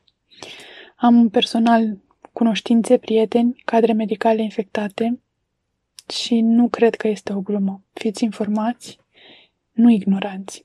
Familia din care face parte acest virus se numește coronavirus, iar virusul este denumit SARS-CoV-2, iar boala pe care o cauzează acest virus se numește COVID-19. Ce este un virus? Un virus este practic o bucățică de material genetic, un agent infecțios ce nu are viață în sine. El creează un răspuns imun ce uneori poate fi fatal. Cum se transmite acest virus? Tind să precizez că acest virus este foarte contagios. Principala cale prin care se transmite este cea respiratorie, prin mici picături ce se eliberează în momentul în care persoana infectată tușește, strănută sau vorbește. Ne putem infecta chiar dacă atingem o suprafață contaminată recent, iar apoi ne atingem ochii, nasul sau gura. Problema cea mai mare este că acest virus se poate transmite și de la indivizii asimptomatici, care sunt infectați, dar nu prezintă absolut niciun simptom. Perioada de incubație este acea perioadă de la momentul infectării până la apariția primelor simptome. Aceasta este între 2 și 14 zile. Care sunt simptomele? Febra este principalul simptom, deși aceasta nu este prezentă în toate cazurile. Astenia fizică, oboseala, tusea seacă, durerile musculare, disnea, oboseala la efort, lipsa mirosului, al gustului. Am o prietenă care este medic în Republica Moldova, al cărei unic simptom a fost acesta, nu mai putea mirosi și nu mai putea simți gustul alimentelor. Ea a fost confirmată și a fost uh, a fost internată, dar nu avea decât atât. Nu putea mirosi și nu putea simți gustul alimentelor. Alte simptome care pot apărea în cadrul acestei boli pot fi greața, voma, diarea și disconfortul abdominal. Ce trebuie să faceți dacă prezentați aceste simptome, dacă bănuiți că ați fi infectați? Trebuie să sunați la 112 sau să luați uh, legătura cu medicul de familie. Există și o clasificare care a fost uh, făcută într-un studiu în China pe 44.500 de pacienți, în funcție de severitatea acestei boli. Există o formă ușoară, infectare ușoară, cu sau fără pneumonie, care a afectat cam 81% din cazuri. Există boala severă, cu disne, hipoxie, pacientul nu mai poate respira și este afectat mai mult de 50% din plămâni la imagistică. Asta a apărut cam la 12% din, uh, din numărul de cazuri, boala critică cu infecție respiratorie și șoc, iar mortalitatea a fost de 1-2%. Se cunoaște faptul că persoanele care prezintă comorbidități, adică au și alte boli asociate, prezintă un risc mai mare de a dezvolta o formă mai severă. Printre aceste boli enumerăm obezitatea, diabetul zaharat și hipertensiunea arterială. De asemenea, persoanele peste 65 de ani prezintă un risc mai crescut de a dezvolta aceste complicații. Care este tratamentul? Nu există un uh, tratament specific pentru COVID-19. Este o boală nouă. Nu se cunosc toate detaliile despre ea. Pentru formele ușoare, tratamentul este simptomatic. Pentru tratarea febrei, paracetamolul. Formele ușoare ar putea fi tratate la domiciliu, în cazul în care persoana infectată nu este simptomatică și se poate izola corespunzător. Este foarte important ca să prevenim, să încercăm să prevenim cât se poate de mult această boală prin purtarea măștii, masca care trebuie purtată corespunzător, astfel încât să ne acopere nasul și gura, să ne spălăm cum trebuie pe mâini, să ne dezinfectăm, să dezinfectăm suprafețele, în special clanțele și pe tot, toate locurile în care ar putea fi o zonă de, de risc de a ne infecta. Pentru toate celelalte forme mai grave este necesară internarea într-un centru specializat unde se folosesc anumite scheme de tratament. Nu știu dacă e nevoie să vorbim despre aceste scheme, ele se folosesc în spital. Pot să vă spun doar că sunt niște medicamente antivirale, unele se folosesc în HIV, alți pacienți necesită să fie intubați. În funcție de severitatea bolii, medicii respectivi tratează. De asemenea, aș vrea să vă fac atenți la faptul că unii cred că dacă iau antibiotic preventiv ar putea să-i ajute. Uh, repet, este o boală virală, este cauzată de un virus. Un virus nu se tratează cu antibiotic. Se folosesc într-adevăr antibiotice în această boală, dar doar pentru infecțiile care apar ca și complicații. Dincolo de toate, în încheiere aș vrea să vă spun că avem un Dumnezeu care este suveran, că nimic nu este ascuns. Cred că în timpul stării de urgență a fost un timp de cercetare pentru mulți. Cred că trebuie să fim sinceri cu noi, suntem atât de fragili ca oameni. Spunea cineva că toți suntem datori cu moarte, că este de coronavirus sau de altceva. Nu putem ști când, când va veni acest moment, de aceea trebuie să ne punem la adăpost, să ne spălăm nu doar mâinile și trupul, ci și inimile în sângele Domnului Isus. Puneți-vă viața în rânduială, recunoașteți-L ca Domn. Cu El suntem în siguranță. Aș vrea să închei cu două versete din Apocalipsa, capitolul 3, versetele 10 și 11, care spun așa. Fiindcă ai păzit cuvântul răbdării mele, te voi păzi și eu de ceasul încercării care are să vină peste lumea întreagă, ca să încerce pe locuitorii pământului. Eu vin curând. Păstrează ce ai, ca nimeni să nu-ți ia cunună.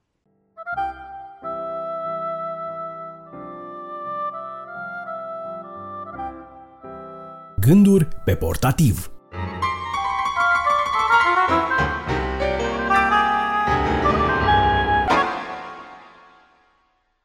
Bun găsit, stimați ascultători! Sunt Rodica Pelinel și în cadrul revistei Asociației Creștinilor Nevăzători Pro Lumina, Lumina Vieții, vom avea o rubrică despre muzică.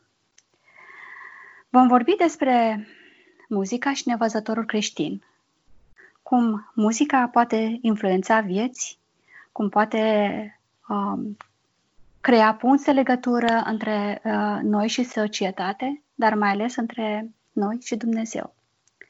Știm cu toții că pentru nevăzători, muzica este poate un mod de viață, poate o provocare, poate un mod de a-și petrece timpul, dar pentru nevăzătorul creștin, muzica este mult mai mult decât atât. Pornind de la aceste gânduri, o să avem o serie de interviuri în care vom vorbi despre acest lucru și vom avea câțiva invitați. Primul nostru invitat este un invitat special, care știe să facă foarte multe lucruri și le face bine, dar mai și cântă. Și cântă cu talent, cu sensibilitate și îl rugăm să ne vorbească astăzi despre el și muzica lui. El este George Iordan. Bun găsit, George! Bine te-am găsit și eu spun uh, Rodica și mulțumesc lui Dumnezeu pentru harul ăsta care l-a dat să putem fi împreună la rubrica aceasta așa de uh, interesantă. Mă bucur pentru că Dumnezeu a lăsat oameni ca tine și cu sensibilitatea ta și cu capacitatea pe care tu o ai și uh, mă bucur încă o dată pentru faptul că vor urma în rubrica aceasta pe care ți-ai propus-o să o întrețiți, să o susții uh, mulți nevăzători cu capacitate și sensibilitate și mai ales uh, faptul că au pus capacitatea lor și întreaga lor viață în slujba lui Dumnezeu, chiar și prin uh, muzica pe care o creează, pe care o cântă. George, de când cânti tu și ce înseamnă muzica pentru tine? Da, de când cânt. Aș putea să spun că uh, părerea mea este că eu cânt mai de mult de când mă știu cântând. Uh, de altfel, uh, vorbeam cu cineva, cu o uh, profesoară de muzică despre sunet, despre lumea sunetului și îmi povestea un lucru tare interesant pe care vreau să-l spun aici înainte de a răspunde la întrebările tale. Uh, spunea că ea predă la conservator muzică și are la rândul ei uh, o familie cu care se înțelege foarte bine și mergea prin munți. Și vorbea cu familia aceea de muzicieni de altfel, profesorii ei tot de muzică. Și ascultau uh, sunetul talângilor, uh, uh, oilor și ciripitul păsărelelor și se mai auzea și câte un lătrat și câte altceva uh, sunete în natură.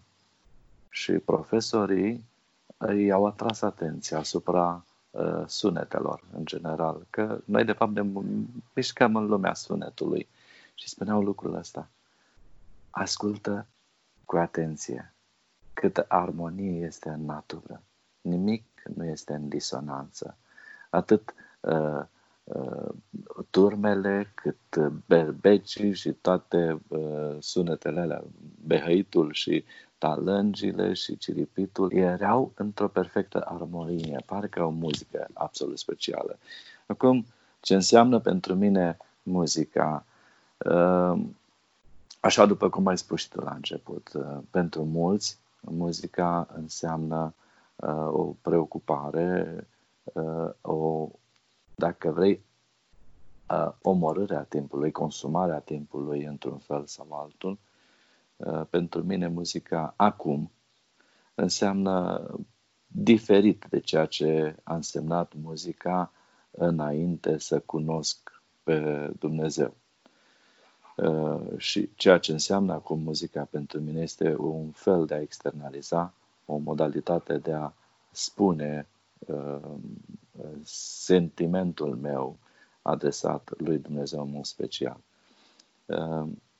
de când cânt, uh, cânt de ceva timp. Pot să spun 45 de ani în urmă când uh, eu am început să cânt, într-un fel mai mult decât uh, uh, înainte. Sau mai degrabă de când mi-am pierdut vederea. De atunci am început să cânt diferit de înainte. De ce diferit? Pentru că aveam mai mult timp la dispoziție și pentru că îmi puteam consuma timpul. Uh, asta înseamnă că am pe la vârsta de 8 ani. Da, părerea mea este că omul cântă de când se naște cumva. Nu știu, pentru unii nașterea unui copil înseamnă o răcăitul că țipă și nu le convine când aud uh, țipătul copilului, pentru alții este un sunet ca și o cântare. Da. Uh, tu, George, înainte de a fi creștin, prin natura împrejurărilor, noi am uh, petrecut uh, și am făcut multe lucruri împreună. Și printre altele am aflat că tu ai cântat și în locuri neconvenționale, care nu aveau nimic de a face cu viața spirituală. Erai, cum se zice, un tip de succes. Aveai prieteni, anturaj. Uh, ca și nevăzător puteai fi considerat un om împlinit și un om realizat câștigai și bine. Ai putea să ne vorbești puțin despre acea perioadă și dacă perioada aceea a contribuit cumva la uh, formarea ta ca și muzician care ulterior s-a dedicat uh, să-i cânte lui Dumnezeu. Dacă pot să spun așa câte ceva despre lucrurile sau modalitatea de a cânta dinainte să mă întorc la Dumnezeu și ceea ce s-a întâmplat după ce m-am întors la Dumnezeu. Exact. În uh, 1991 spre 92, decembrie 31, atunci a fost uh, momentul în care m-am decis să rup cu uh, felul meu de viață pe care l-am avut și implicit și uh, modalitatea de cântare, dacă vrei. Pentru că atunci când îl cunoști pe Dumnezeu, când intri în relație cu Dumnezeu, când uh, înțelegi că Dumnezeu te iubește și începi să-L iubești pe Dumnezeu, uh, și cântarea se schimbă, și gândirea se schimbă, și viața, și vorbirea, și tot. Uh, și motivația pentru care faci orice lucru. Dar, ca să punctez câte ceva, într-adevăr, Până în 91 eram într-o oarecare ascensiune pe carieră muzicală, să zic așa. Am făcut canto cu Mihaela Runceanu, dar m-a ajutat într-o oarecare măsură să înțeleg ce este cu vocea, cum se cântă, cum se, mă rog, lucruri de genul acesta, vocalize, să-mi încălzesc vocea și uh, Mie mi-a plăcut chitara, am învățat chitară după la vârsta de 9-10 ani, așa, cum să ține chitara în mână, câteva acorduri, câteva lucruri de genul acesta. Și îmi plăcea să cânt, îmi plăcea cum sună chitara, îmi plăceau toate lucrurile acestea. Dar până în 91, uh, imediat după ce m-am angajat uh, în uh, într-un spital de lângă Târgoviște, mi-am format câțiva prieteni. Prieteni care cântau și ei. Era un doctor care și ăsta cânta, avea o mandolină, avea chitară, cânta la toate instrumentele astea și la blockflöter, cum cânt și Torodi, și uh, vioară, deci patru, patru instrumente. Cânta și cânta foarte bine la toate patru. Și ne întâlneam mereu Uh, la spital, rămâneam după program, mă rog, ne plăcea să cântăm.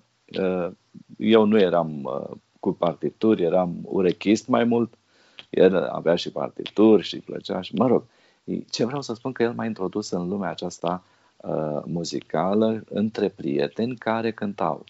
Uh, și era un grup, grupul Vis, am mai vorbit-o despre asta, că era mai mult Vis decât grup, dar de acolo au început, uh, uh, hai să spun, uh, ridicările mele către mai mult. Uh, am început să cânt cu ei la tabere, la spectacole, la uh, uh, tot ceea ce se putea, uh, conferințe în cadrul spitalicesc, erau uh, uh, spectacole de ziua sănătății.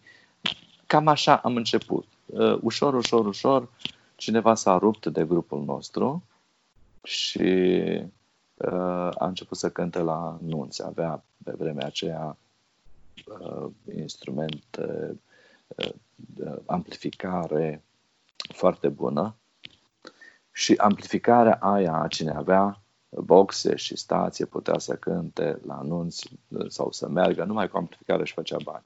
Mult ăsta m-a chemat pe mine, eram bun prieteni la o nuntă. Hai, hai, hai cu mine la nuntă. Zic, nu cânt la nuntă, mie nu trebuie nuntă. Da, vii măcar cu mine așa, să-mi ții de urmă, mai stăm de vorbă, mai nu știu ce. Am luat chitara pentru prima dată la nuntă și într-un repaus al lor, a celor care cântau acolo la nuntă, lăutar, să le zicem pe nume, hai să cânt și tu ceva, că uite, se cere muzică ușoară. Și la chitara și primul șoc a fost atunci că am cântat o piesă a lui, de, a lui Santana, Europa se numea, o piesă frumoasă. Și a venit cineva și a zis, bă, ce e aici, mort? Cântați aici, ați venit la nuntă, nu? Bag o sără, bă, imediat am lăsat chitara, am zis să vezi, nu mai trebuie nuntă. și ăsta uh, mi-a zis, uite, la sfârșit mi-a lăsat 400 de lei și data următoare n-am mai așteptat să mă cheme de două ori. Am mers pur și simplu. Da, în felul acesta aveam câte 4-5 nunți pe lună, ceea ce însemna bani.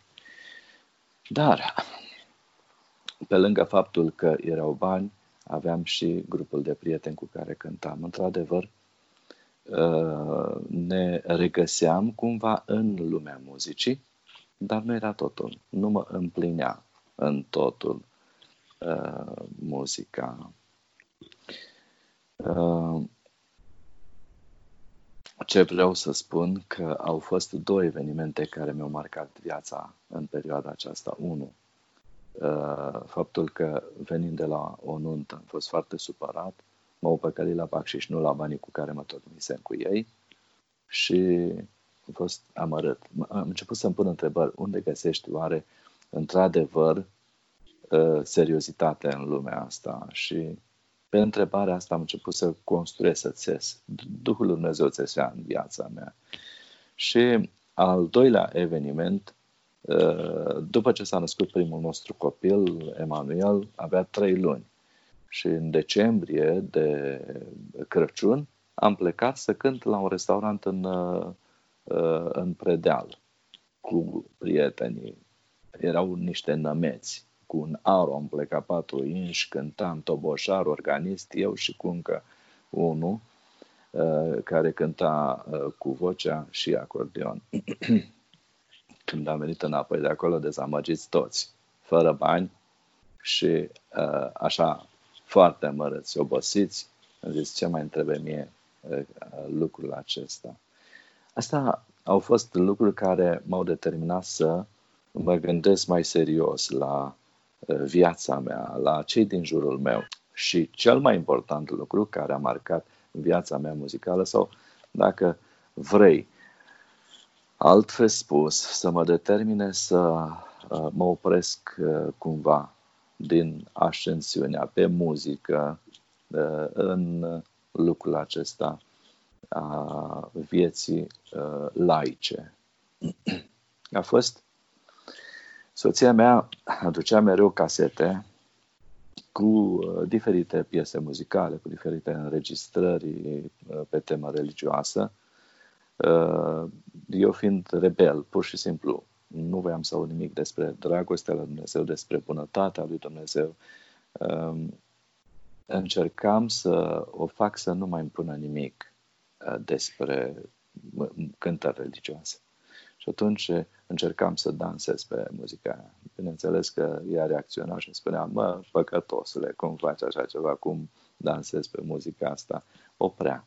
Dar altă dată a adus o casetă tare interesantă care mi-a atras uh, atenția. Erau erau uh, înregistrările acelea făcute în Casa Sindicatelor din uh, Târgoviște. Uh, venise Aurel Popescu împreună cu Mihaela Oancea. Uh-huh. Și când am auzit uh, pe Mihaela Oancea, atunci am zis, bă, ce se întâmplă? Este ea sau e altcineva? E, aia m-a făcut să ascult și restul mesajului. Era o piesă muzicală uh, când ajungi să fii tu însuți o povară, când puteri de neînțeles te apasă greu, când din crengi să nu mai pot uh, Stai puțin, că nu mai merg aminte exact. Da, asta era piesa. Uh, foarte frumoasă piesa asta. Uh-huh. Și mi-am pus întrebarea. Dacă Mihai Lavancea, care e o stea a muzicii românești, cântă pe scena românească, a putut să lase totul în urmă. Și e o voce absolut uh, faină, vocea lui Mihaela Oancea, adică are voce 5 octave pe voce, femeia asta cântă, cânta jazz, cânta așa, improviza. Îmi plăcea tare mult. Uh, dacă ea s-a oprit din muzică, din muzica asta laică și poate să cânte așa, cine sunt eu să merg mai departe, să mai caut uh, în, uh, să scormon în lucrurile acestea și să să încerc mai mult decât atâta. Asta m-a determinat să îmi schimb, pe lângă alte, alți piloni pe care Dumnezeu i-a trasat sau i-a bătut în viața mea spre orientarea către veșnicie, către a înțelege că Dumnezeu mă iubește în final. Și a lăsat pe Domnul Isus Hristos să moară pentru păcatele mele. George, spunem dacă muzica a constituit pentru tine și probabil că mai constituie acum uh, un mijloc de a uh, stabili relații, de a stabili punți de comunicare între tine și societate. Și spunem care este scopul acum pentru care cânți. Pentru că înainte să zicem că aveai un scop din asta omenesc, în care să-ți împlinești niște dorințe, niște nevoi, niște capricii. Acum, pentru ce mai cânți? Pentru că toate astea nu mai sunt. Pentru că intri într-o biserică, poate ai cântat și poate oamenii nu știu sau nu au capacitatea nici măcar să-ți spună mulțumesc pentru ceea ce le-ai oferit din sufletul tău. Uh, cu privire la punți de legătură, m-a ajutat, m-a ajutat foarte mult uh, muzica în a înșgheba relații cu cei din jur. Dar pentru a exemplifica, uh, aș putea să spun ceea ce face muzica uh, din om sau cu oameni în general, creează în general punți de legătură destul de frumoase. Uh, am avut la masaj o doamnă prioteasă și mă sună de Crăciun și a avut la telefon N-am cunoscut-o cine era. Am, uh, a, s-a format o relație frumoasă între noi. Și la telefon uh, aud o colindă pe două voci. O voce baritonală, așa, și o voce de soprană, foarte frumoasă. O colindă frumoasă. N-am știut cine erau la telefon, că era uh, doamna prioteasă și părintele, să zic așa. Și după ce am spus, da, la mulți ani, domnul George, nu știu ce, și zic, da, cine sunteți? Păi eu sunt mare, zice, eu sunt. Păi, doamnă, dar aveți o voce extraordinară. Da, ea n-a știu că și eu cânt. E, și la un moment dat a venit la Lazur, unde avem noi, unde ai lucrat și tu foarte multă uh-huh. vreme cu copii acolo. Vine la Lazur și când a văzut, erau e, cei de la Dumbrăveni acolo, adunați în sală. Și au zis cântările. A venit să aducă câte ceva, știa că suntem acolo. Și eram cu chitară. Și atunci, vai, dar și dumneavoastră cântați, dar nu se poate. Cum? Cântați, ia uite, hai să cântăm amândoi ceva. Așa. Și o punte, s-a creat o relație frumoasă, extraordinară relație, ca să dau, să vă arăt cât de frumos a construit uh, Dumnezeu și prin muzică. Eram uh, cu soția la spital în București și într-o duminică dimineața, cine intră pe ușa salonului? Uh, doamna Mari, prioteasa. Vai, domnul George, am venit să vă vizităm, să vedem ce faceți. Extraordinar. Am spus, domnule, nu se da. poate. Dumneavoastră să fiți aici. Nu, așa. E, asta face muzica. Dumnezeu creează punți de legătură uh, și, prin, și prin muzică. Extraordinare punți de uh, legătură. Iar uh, cu privire la scop, scopul pentru care cânt, da, acum scopul meu este să încerc să-L laud pe Dumnezeu, să-i fac bucuria lui Dumnezeu. Când mă gândesc cât de mare bucurie a făcut Dumnezeu în viața mea, să mă ajute să înțeleg bunătatea Lui arătată în jertfa de la Calvar, să, să suporte supliciul acela. Spune că și-a dat spatele să fie lovit și-a dat barba să fie smulsă, fața să fie ocărâtă, batjocorită, disprețuită, scuipată. Și știm cu toții scena răstignirii, supliciul acela, calvarul, acea patimile Domnului Isus Hristos. Când te gândești la asta, nu-ți mai rămâne decât să spui, Doamne, ajută-mă să-mi îndrept și gândul, și vorba, și cântul, și tot ceea ce sunt către tine. Și asta ar fi scopul pentru care cânt, să-L laud pe El. El mi-a dat bucuria aceasta că m-a eliberat de povara păcatelor mele. Ce pot eu să-i dau în schimb decât acolo un poem înaripat cu sunetul ăsta al vocii sau al sunetului din chitară sau asta este motivul pentru care când scopul pentru care încă uh, mai cânt și ca să-L lau pe Dumnezeu. Da, și îți spun și eu ce mi-a spus un păstor când uh, mai trăia încă, pentru că avea leucemie și știam asta, îmi spunea, Rodica, cât mai poți cânta, cântă.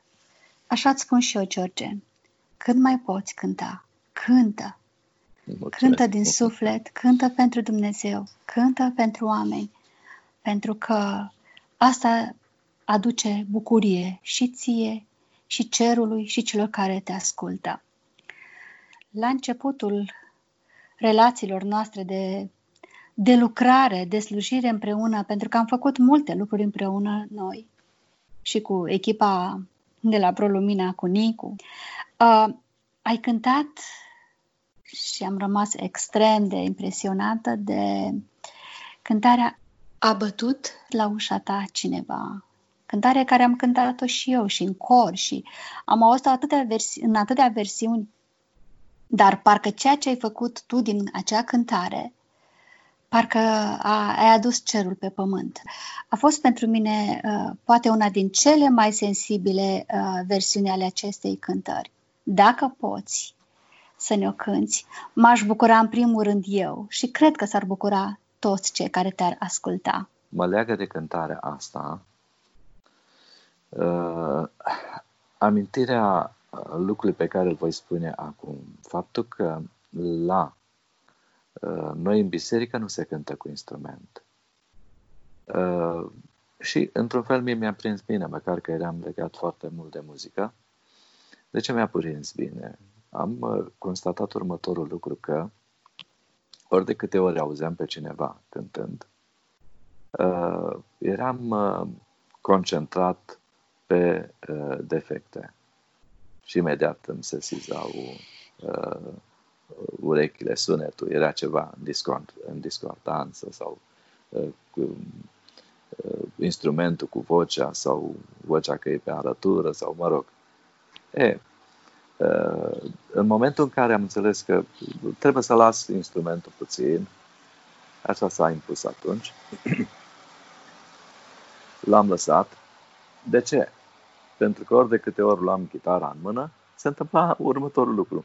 Cântam uh, tot ceea ce uh, cântam înainte pentru a-mi forma mâna, pentru a nu știu ce, pentru a mă încălzi, dar lucruri care îmi creau plăcere, o plăcere de, diferită de plăcerea pe care mi-o propusesem să o am în cântare, adică să-L lau pe Dumnezeu. Și zis, haide să încerc să fac o pauză. Și pauza aia s-a numit, a fost vreo, vreo un an de zile. Un an de zile am pus mâna pe chitară. N-am cântat wow. absolut deloc cu chitară, dar așa s-a întâmplat.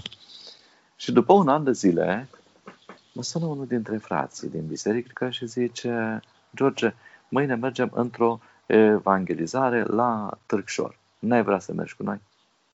Păi da, ce să fac eu acolo la Târșor? Uite, să cânți. Da, n-am mai cântat. Eu nu n-am mai cântat de mult. Nu mai știu să cânt decât în biserică cu cartea de cântări. Îmi copiasem cărți, fiecare cântare în alfabet braille. Făcusem vreo trei volumi de, de uh, caiete așa mai mari uh, de cântări. Să am toate cântările. Cânt și eu împreună cu frații. Ei, și zicea, ba, trebuie să mergi cu noi să cânți. Tu cânți cu chitara, ia-ți chitara și o să cânți ceva de chemare. Nici nu știam ce e chemare. Cum adică să cânt eu ceva de chemare? Ce să chem? Pe cine să chem? Zice, uite, așa se numește. Eram la început. Nu știam mare lucru. Ce când? Chemare este atunci când uh, ai în mesaj un gând despre Dumnezeu și despre Cel care ascultă și îl inviți la Dumnezeu. Cumva asta mi-a explicat mie atunci. Și am zis, dar n-am mai cântat. Mâine trebuie să plecăm, astăzi înveți o cântare și, mâine, și vei cânta cu noi acolo. M-am uitat în cartea de cântări și aia a fost prima cântare pe care am văzut-o și care cumva mi s-a potrivit. Îi știam și melodia, o învățase, melodia, dar nu știam versurile, am învățat și a doua zi am cântat-o pentru prima dată când am cântat uh, cântarea asta, a bătut la ușa ta cineva. Da, și este o cântare frumoasă, îmi place cântarea asta și de altfel toate cântările îmi plac, uh, mă bucur de, de cântările acestea. Da, George, o să ne bucurăm împreună de această cântare și îți mulțumesc că ai acceptat să avem această discuție. Aș mai avea multe lucruri să te întreb, dar pentru că timpul nu ne permite, o să ne limităm doar la aceste gânduri. Lumea muzicii este plină de, de frumusețe, este plină de, de trăiri care e greu să le exprim prin cuvinte. Poate doar sunetele sunt cele care pot, într-adevăr, să îi scoată frumusețea la lumină. Așa este muzica, cuvânt și sunet. Cuvântul prin care Dumnezeu a creat lumea și sunetul care face ca lumea aceasta să fie frumoasă. De aceea îți mulțumesc că ai acceptat să participi la această lume a gândului, a cuvântului și a sunetului. Îți mulțumim pentru că ne-ai încântat cu istoria ta despre muzica ta și despre tine. Fii veșnic binecuvântat și îți doresc ca prin muzica ta în continuare să miști inimi, să schimbi vieți, să aduci bucurie, să aduci lumină și profunzime în sufletele tuturor care te ascultă și bucurie întregului univers. Mulțumesc, Vă mulțumim. mulțumesc și eu. Mulțumesc și eu, Rodica. Domnul să te binecuvânteze și aș încheia cu gândul acesta. Este bine să cânte fiecare om, așa cum poate el. Și uh, permite să mai zic asta, o să faci tu încheierea după. Eram lângă un uh, frate nevăzător și prieten, care el spunea că el cântă numai la casetofon. El cântă la casetofon, adică la, pune casetofonul să cânte și la cânte și îl ascultă. Și îl ascultam, eram, era uh, pe bancă lângă mine, cântam împreună cu frații uh, o cântare frumoasă și cânta și el. N-avea voce, n-avea voce muzicală. Nu știu cum făcea, de pica de multe ori cu vocea pe terță, să facă vocea a doua. De multe ori ieșea din, din linia melodică, dar pica pe terță cumva, de multe ori. Zic, măi frate, cum rânduiește așa Duhul Lui Dumnezeu vocea lui să pice acolo unde, unde de multe ori suna bine. Dar când nu suna bine, mă gândeam așa, zic, Doamne, ce, ce măreț ești Tu? Că Tu nu te uiți la cât de uh, frumos cântăm noi, cât de armonios, cât de antrenați sau mai puțin antrenați suntem. Și la inima cu care cântăm. Absolut. De aceea, știți de ce e bine să cântăm? Pentru că și Domnul Isus Hristos a cântat. Ne aducem aminte, El a cântat Halelul. A cântat da. înainte să meargă uh, uh, pe drumul uh, patimilor, Uh, el a cântat împreună cu cenicii. De aceea și noi trebuie să cântăm, să laudăm pe Domnul că ne-a iubit, a murit pentru păcatele noastre și Domnul să fie slăvit. bătut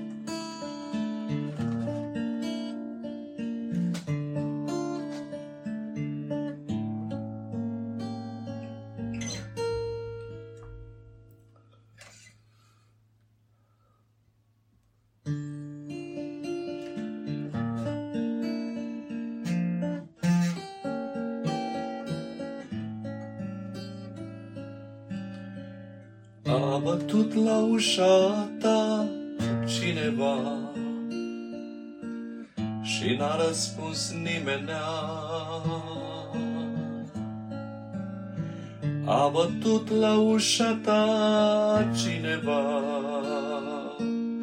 și n-a răspuns nimenea. În tăcerea negrei nopți stă un om și plânge.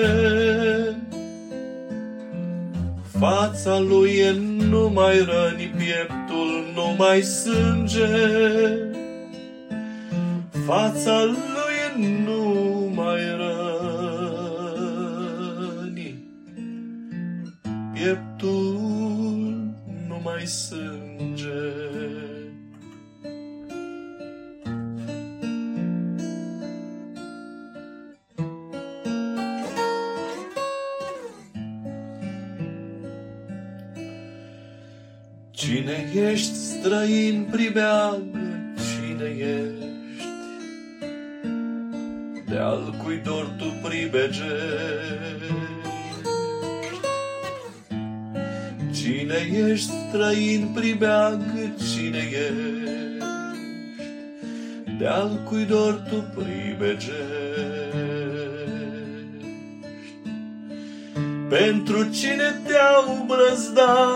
brăzdat bice fără număr. Ce povară ți-a lăsat rana de pe umăr? Ce povară ți-a lăsat rana de pe umăr?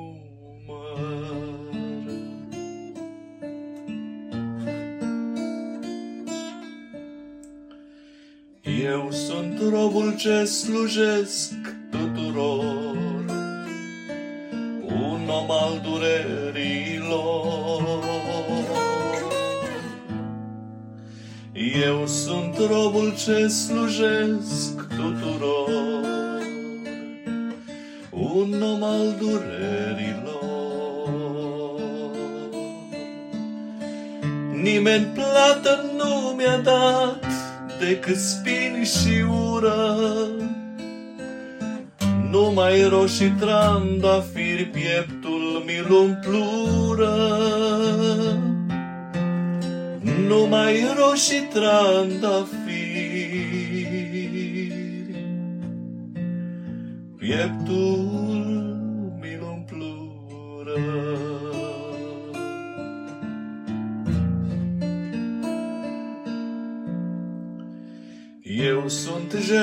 ce s-a dat lumii întregi, ștergând orice făr de legi. Eu sunt jertfa ce s-a dat lumii întregi, ștergând orice făr de legi. N-am venit să plâng în drum, răni usturătoare. Cei ce pierd acum ultima chemare. Plâng pe cei ce pierd acum ultima chemare.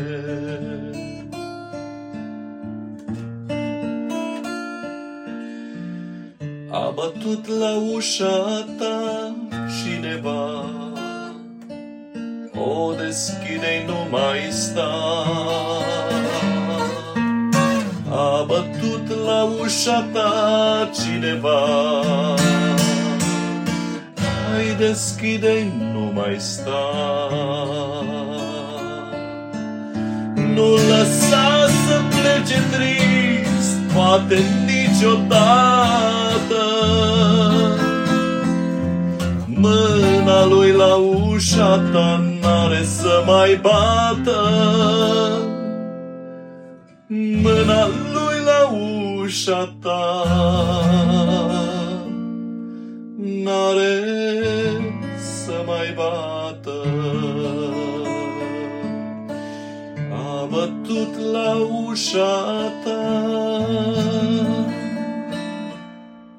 Domnul Isus.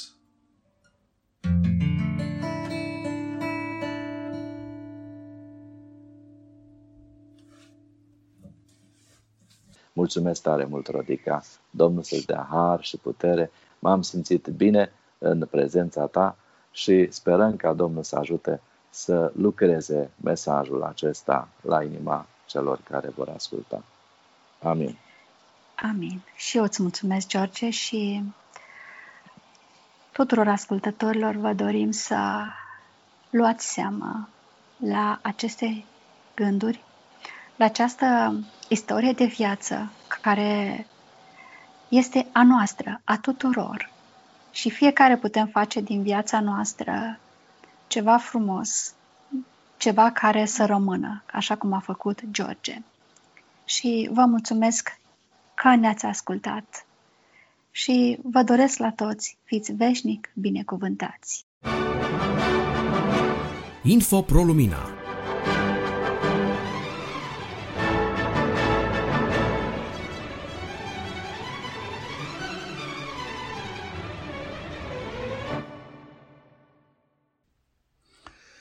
Una dintre informațiile importante pe care vi le putem aduce în acest prim număr de revistă din acest an este că Dumnezeu ne-a ajutat să continuăm transmiterea revistei sonore pentru nevăzătorii Lumina Vieții în cadrul Asociației Creștinilor Nevăzători ProLumina.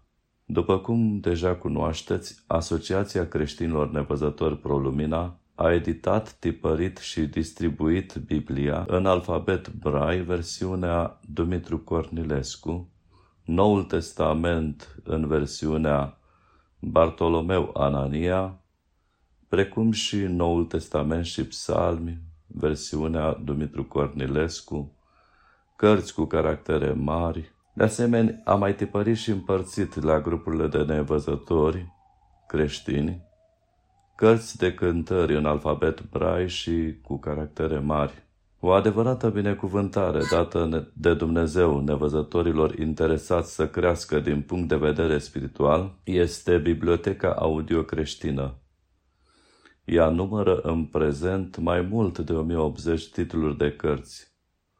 Pentru această realizare mulțumim lectorilor, celor care au digitalizat și le-a făcut accesibile nevăzătorilor dornici să citească. În perioada de găzduire a copiilor nevăzători și a vârstnicilor, aceștia au beneficiat de excursii, programe sportive, jocuri specifice nevăzătorilor și slab văzătorilor, precum și expunerea cuvântului lui Dumnezeu la nivelul lor de percepție. Duminicile am mers împreună cu ei la biserici evanghelice, dar am ajuns și în multe mănăstiri din țară. Am avut sejururi cu copii și cu adulții de 7, 10, 14 și chiar 21 de zile, timp în care au beneficiat de hrană biologică și spirituală. O altă latură a activității noastre constă în organizarea de concursuri pe teme biblice și conferințe pe teme creștine. În ce privește concursuri pe teme biblice, în anul 2019 au fost susținute concursuri în următoarele orașe. Oradea, Zalău, Botoșani, Odorheul Săcuiesc, Bistrița, Buzău, București, Târgoviște. Concurenții care au participat la concurs au primit ca și recompensă câte un Mega Voice, dispozitiv pe care este înregistrată Biblia în limba română, versiunea Cornilescu, engleză sau limba maghiară. În perioada 5-8 septembrie a avut loc conferința la Sântana din localitatea Sânt Martin în județul Bihor cu tema Unde este Dumnezeu când sufăr? La acea conferință, participanții au primit megavoisuri.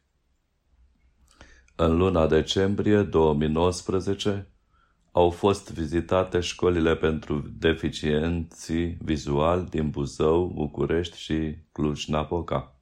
Fiecare elev a putut primi câte ceva dulciuri. Pentru ce să ne rugăm? În Cartea Faptele Apostolilor, capitolul 12, versetul 5, ne relatează faptul că Petru era păzit în temniță și biserica nu înceta să înalțe rugăciuni către Dumnezeu pentru el. Iar noi cunoaștem rezultatul rugăciunilor bisericii. Că apostolul Petru, în urma cerilor fraților, a fost scăpat din lanțuri și de moarte. Astfel, fiind în multe nevoi, ne vom ruga ca Dumnezeu să împlinească rugăciunile noastre pentru a mulțumi lui Dumnezeu care a reanimat revista Lumina Vieții, precum și pentru continuitatea ei. Pentru cei care, de asemenea, se implică la realizarea acesteia și să ne mai rugăm pentru conferința din data 8-13 septembrie 2020. Ne mai rugăm pentru cei care s-au îmbolnăvit de COVID. Avem și nevăzători care sunt suferind de această plagă. Ne rugăm pentru asistenți, brancardieri, medici care se expun la virusul acesta nemicitor. Ne rugăm ca Domnul să ocrotească masiorii nevăzători din spitale și oriunde prestează acest serviciu.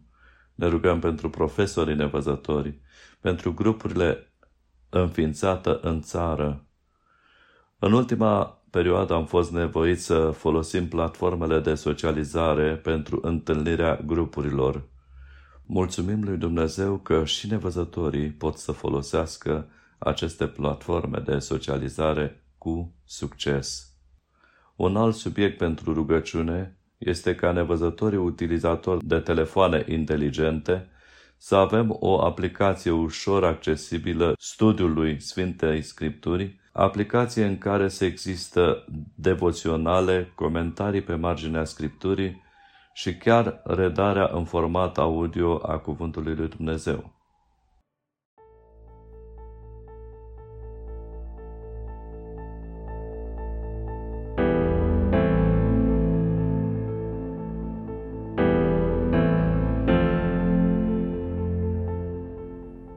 Cronica Pro Lumina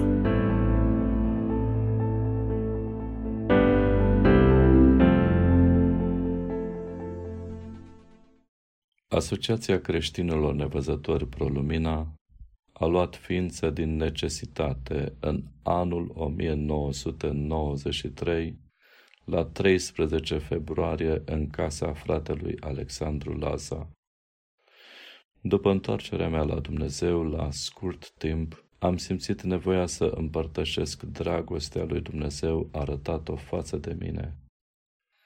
Am scris mai multe scrisori în care am încercat să arăt prin câteva pasaje din Biblie ceea ce a făcut Dumnezeu pentru mine și pentru toți oamenii.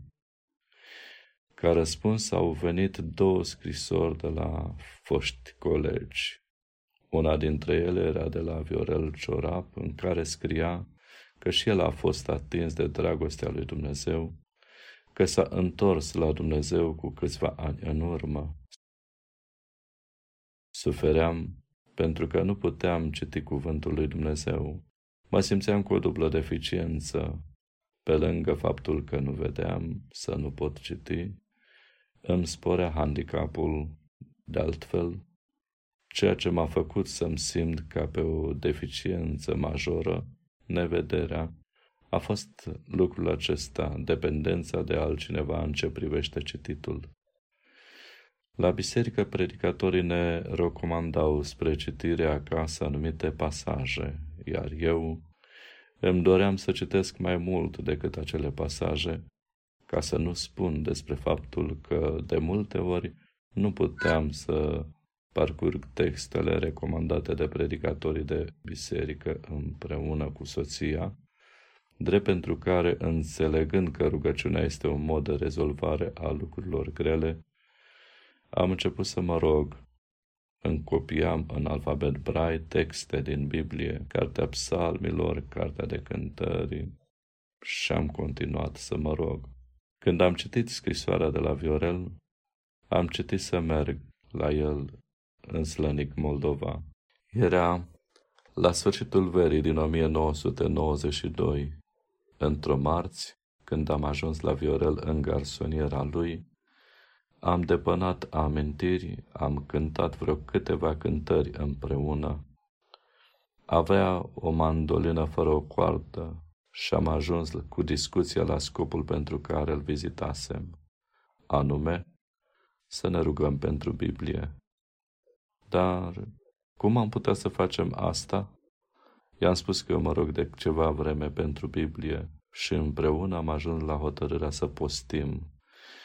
Am decis o zi pe săptămână și ziua pe care am găsit-o cea mai bună a fost miercurea. Vă dați seama? Surpriza lui Viorel când a auzit că dacă va fi miercurea, chiar de-a doua zi să începem? Reacția lui Viorel a fost normală. Spunea el, cum, vii la mine acasă după atâta drum și eu să te pun la post? Nu se poate. Sigur că s-a putut și am început să căutăm numere de telefon ale nevăzătorilor credincioși. În câteva săptămâni aveam vreo șapte numere de telefon, Costel Tascălul, un nevăzător din București, mi-a făcut rost de vreo 15 seturi de șase cărți. Acestea erau Evangheliile, Faptele Apostolilor și o carte de rugăciuni. Le aduceam din București cu autobuzul și atât de fericit eram că pot avea pentru mine și să distribui și altor nevăzători doritori. Teofil și Lina Țoltan au fost primii pe care Viorel i-a găsit, apoi Mariana Minea, Gheorghiță Berbecaru, Pădure Petru, Alexandru Laza, în casa căruia ne-am întâlnit de vreo trei ori. Trebuie să menționez aici că pentru prima oară când am avut Evanghelia după Matei și Evanghelia după Marcu, traducerea Gala Galaction, le-am primit în 1985 de la profesorul Radu Sergiu Ruba, care mi le-a adus înfășurate în hârtie și puse într-o pungă de plastic pentru a nu fi văzut de cineva. După cum se știe, distribuirea materialelor creștine și mai ales Biblia, în vremea ceaușistă era interzisă. Sigur că le-am citit, însă parcurgerea lor îmi stârneau mai mult dorința de a ști și celelalte cărți din Sfânta Scriptură. Și revenind la începutul formării grupului de rugăciune pentru a solicita lui Dumnezeu posibilitatea de a citi Sfânta Scriptură, în mai puțin de șase luni am avut prima noastră întâlnire în casa fratelui Alexandru Laza. Dar înainte de a merge în casa lui împreună cu cei amintiți și anume Viorel Ciorap, Pădure Petru, Berbecaru Gheorghiță, Minea, Mariana, Țoldan, Teofil și Lina, soția fratelui Teofil, Zamfir Nicolae, Marian Cosma și familia Beiți.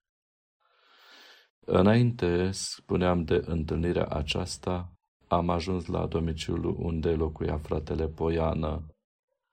Eram împreună cu Viorel Ciorap și am povestit despre intenția noastră de a ne ruga împreună cu mai mulți nevăzători pentru nevoile noastre spirituale, anume Biblia, în alfabet brai și despre faptul că postim în fiecare miercure pentru ca Domnul să ne ajute la această lucrare. Reacția fratelui Poiană a fost absolut uluitoare. A îngenunchiat și, fără să ne anunțe ce vrea să facă, a început să se roage plângând, mulțumind lui Dumnezeu pentru că a adus ziua când să vadă continuarea lucrării de rugăciune pentru Sfânta Scriptură. Se înțelege, am îngenunchiat și noi și ne-am rugat ca Domnul să grăbească vremea când și noi să putem avea Biblia în alfabet brai. Apoi fratele Poiană ne-a povestit câteva episoade din viața dumnealui despre care vom reveni într-o rubrică viitoare. Până atunci, să mulțumim Domnului Isus că azi avem Sfânta Scriptură în brai, în format MP3, cu caractere mărite, în formă ușor de purtat. Am putea spune ediție de buzunar, anume Mega Voice-ul și cea mai bună formă de a mulțumi lui Dumnezeu pentru modalitățile lui Dumnezeu la dispoziția noastră este să o citim să o ascultăm și să ne bucurăm de aceasta că ea este cuvântul său, scrisoarea de dragoste adresată nouă oamenilor și că și noi, nevăzătorii, o putem cunoaște. Poșta redacției.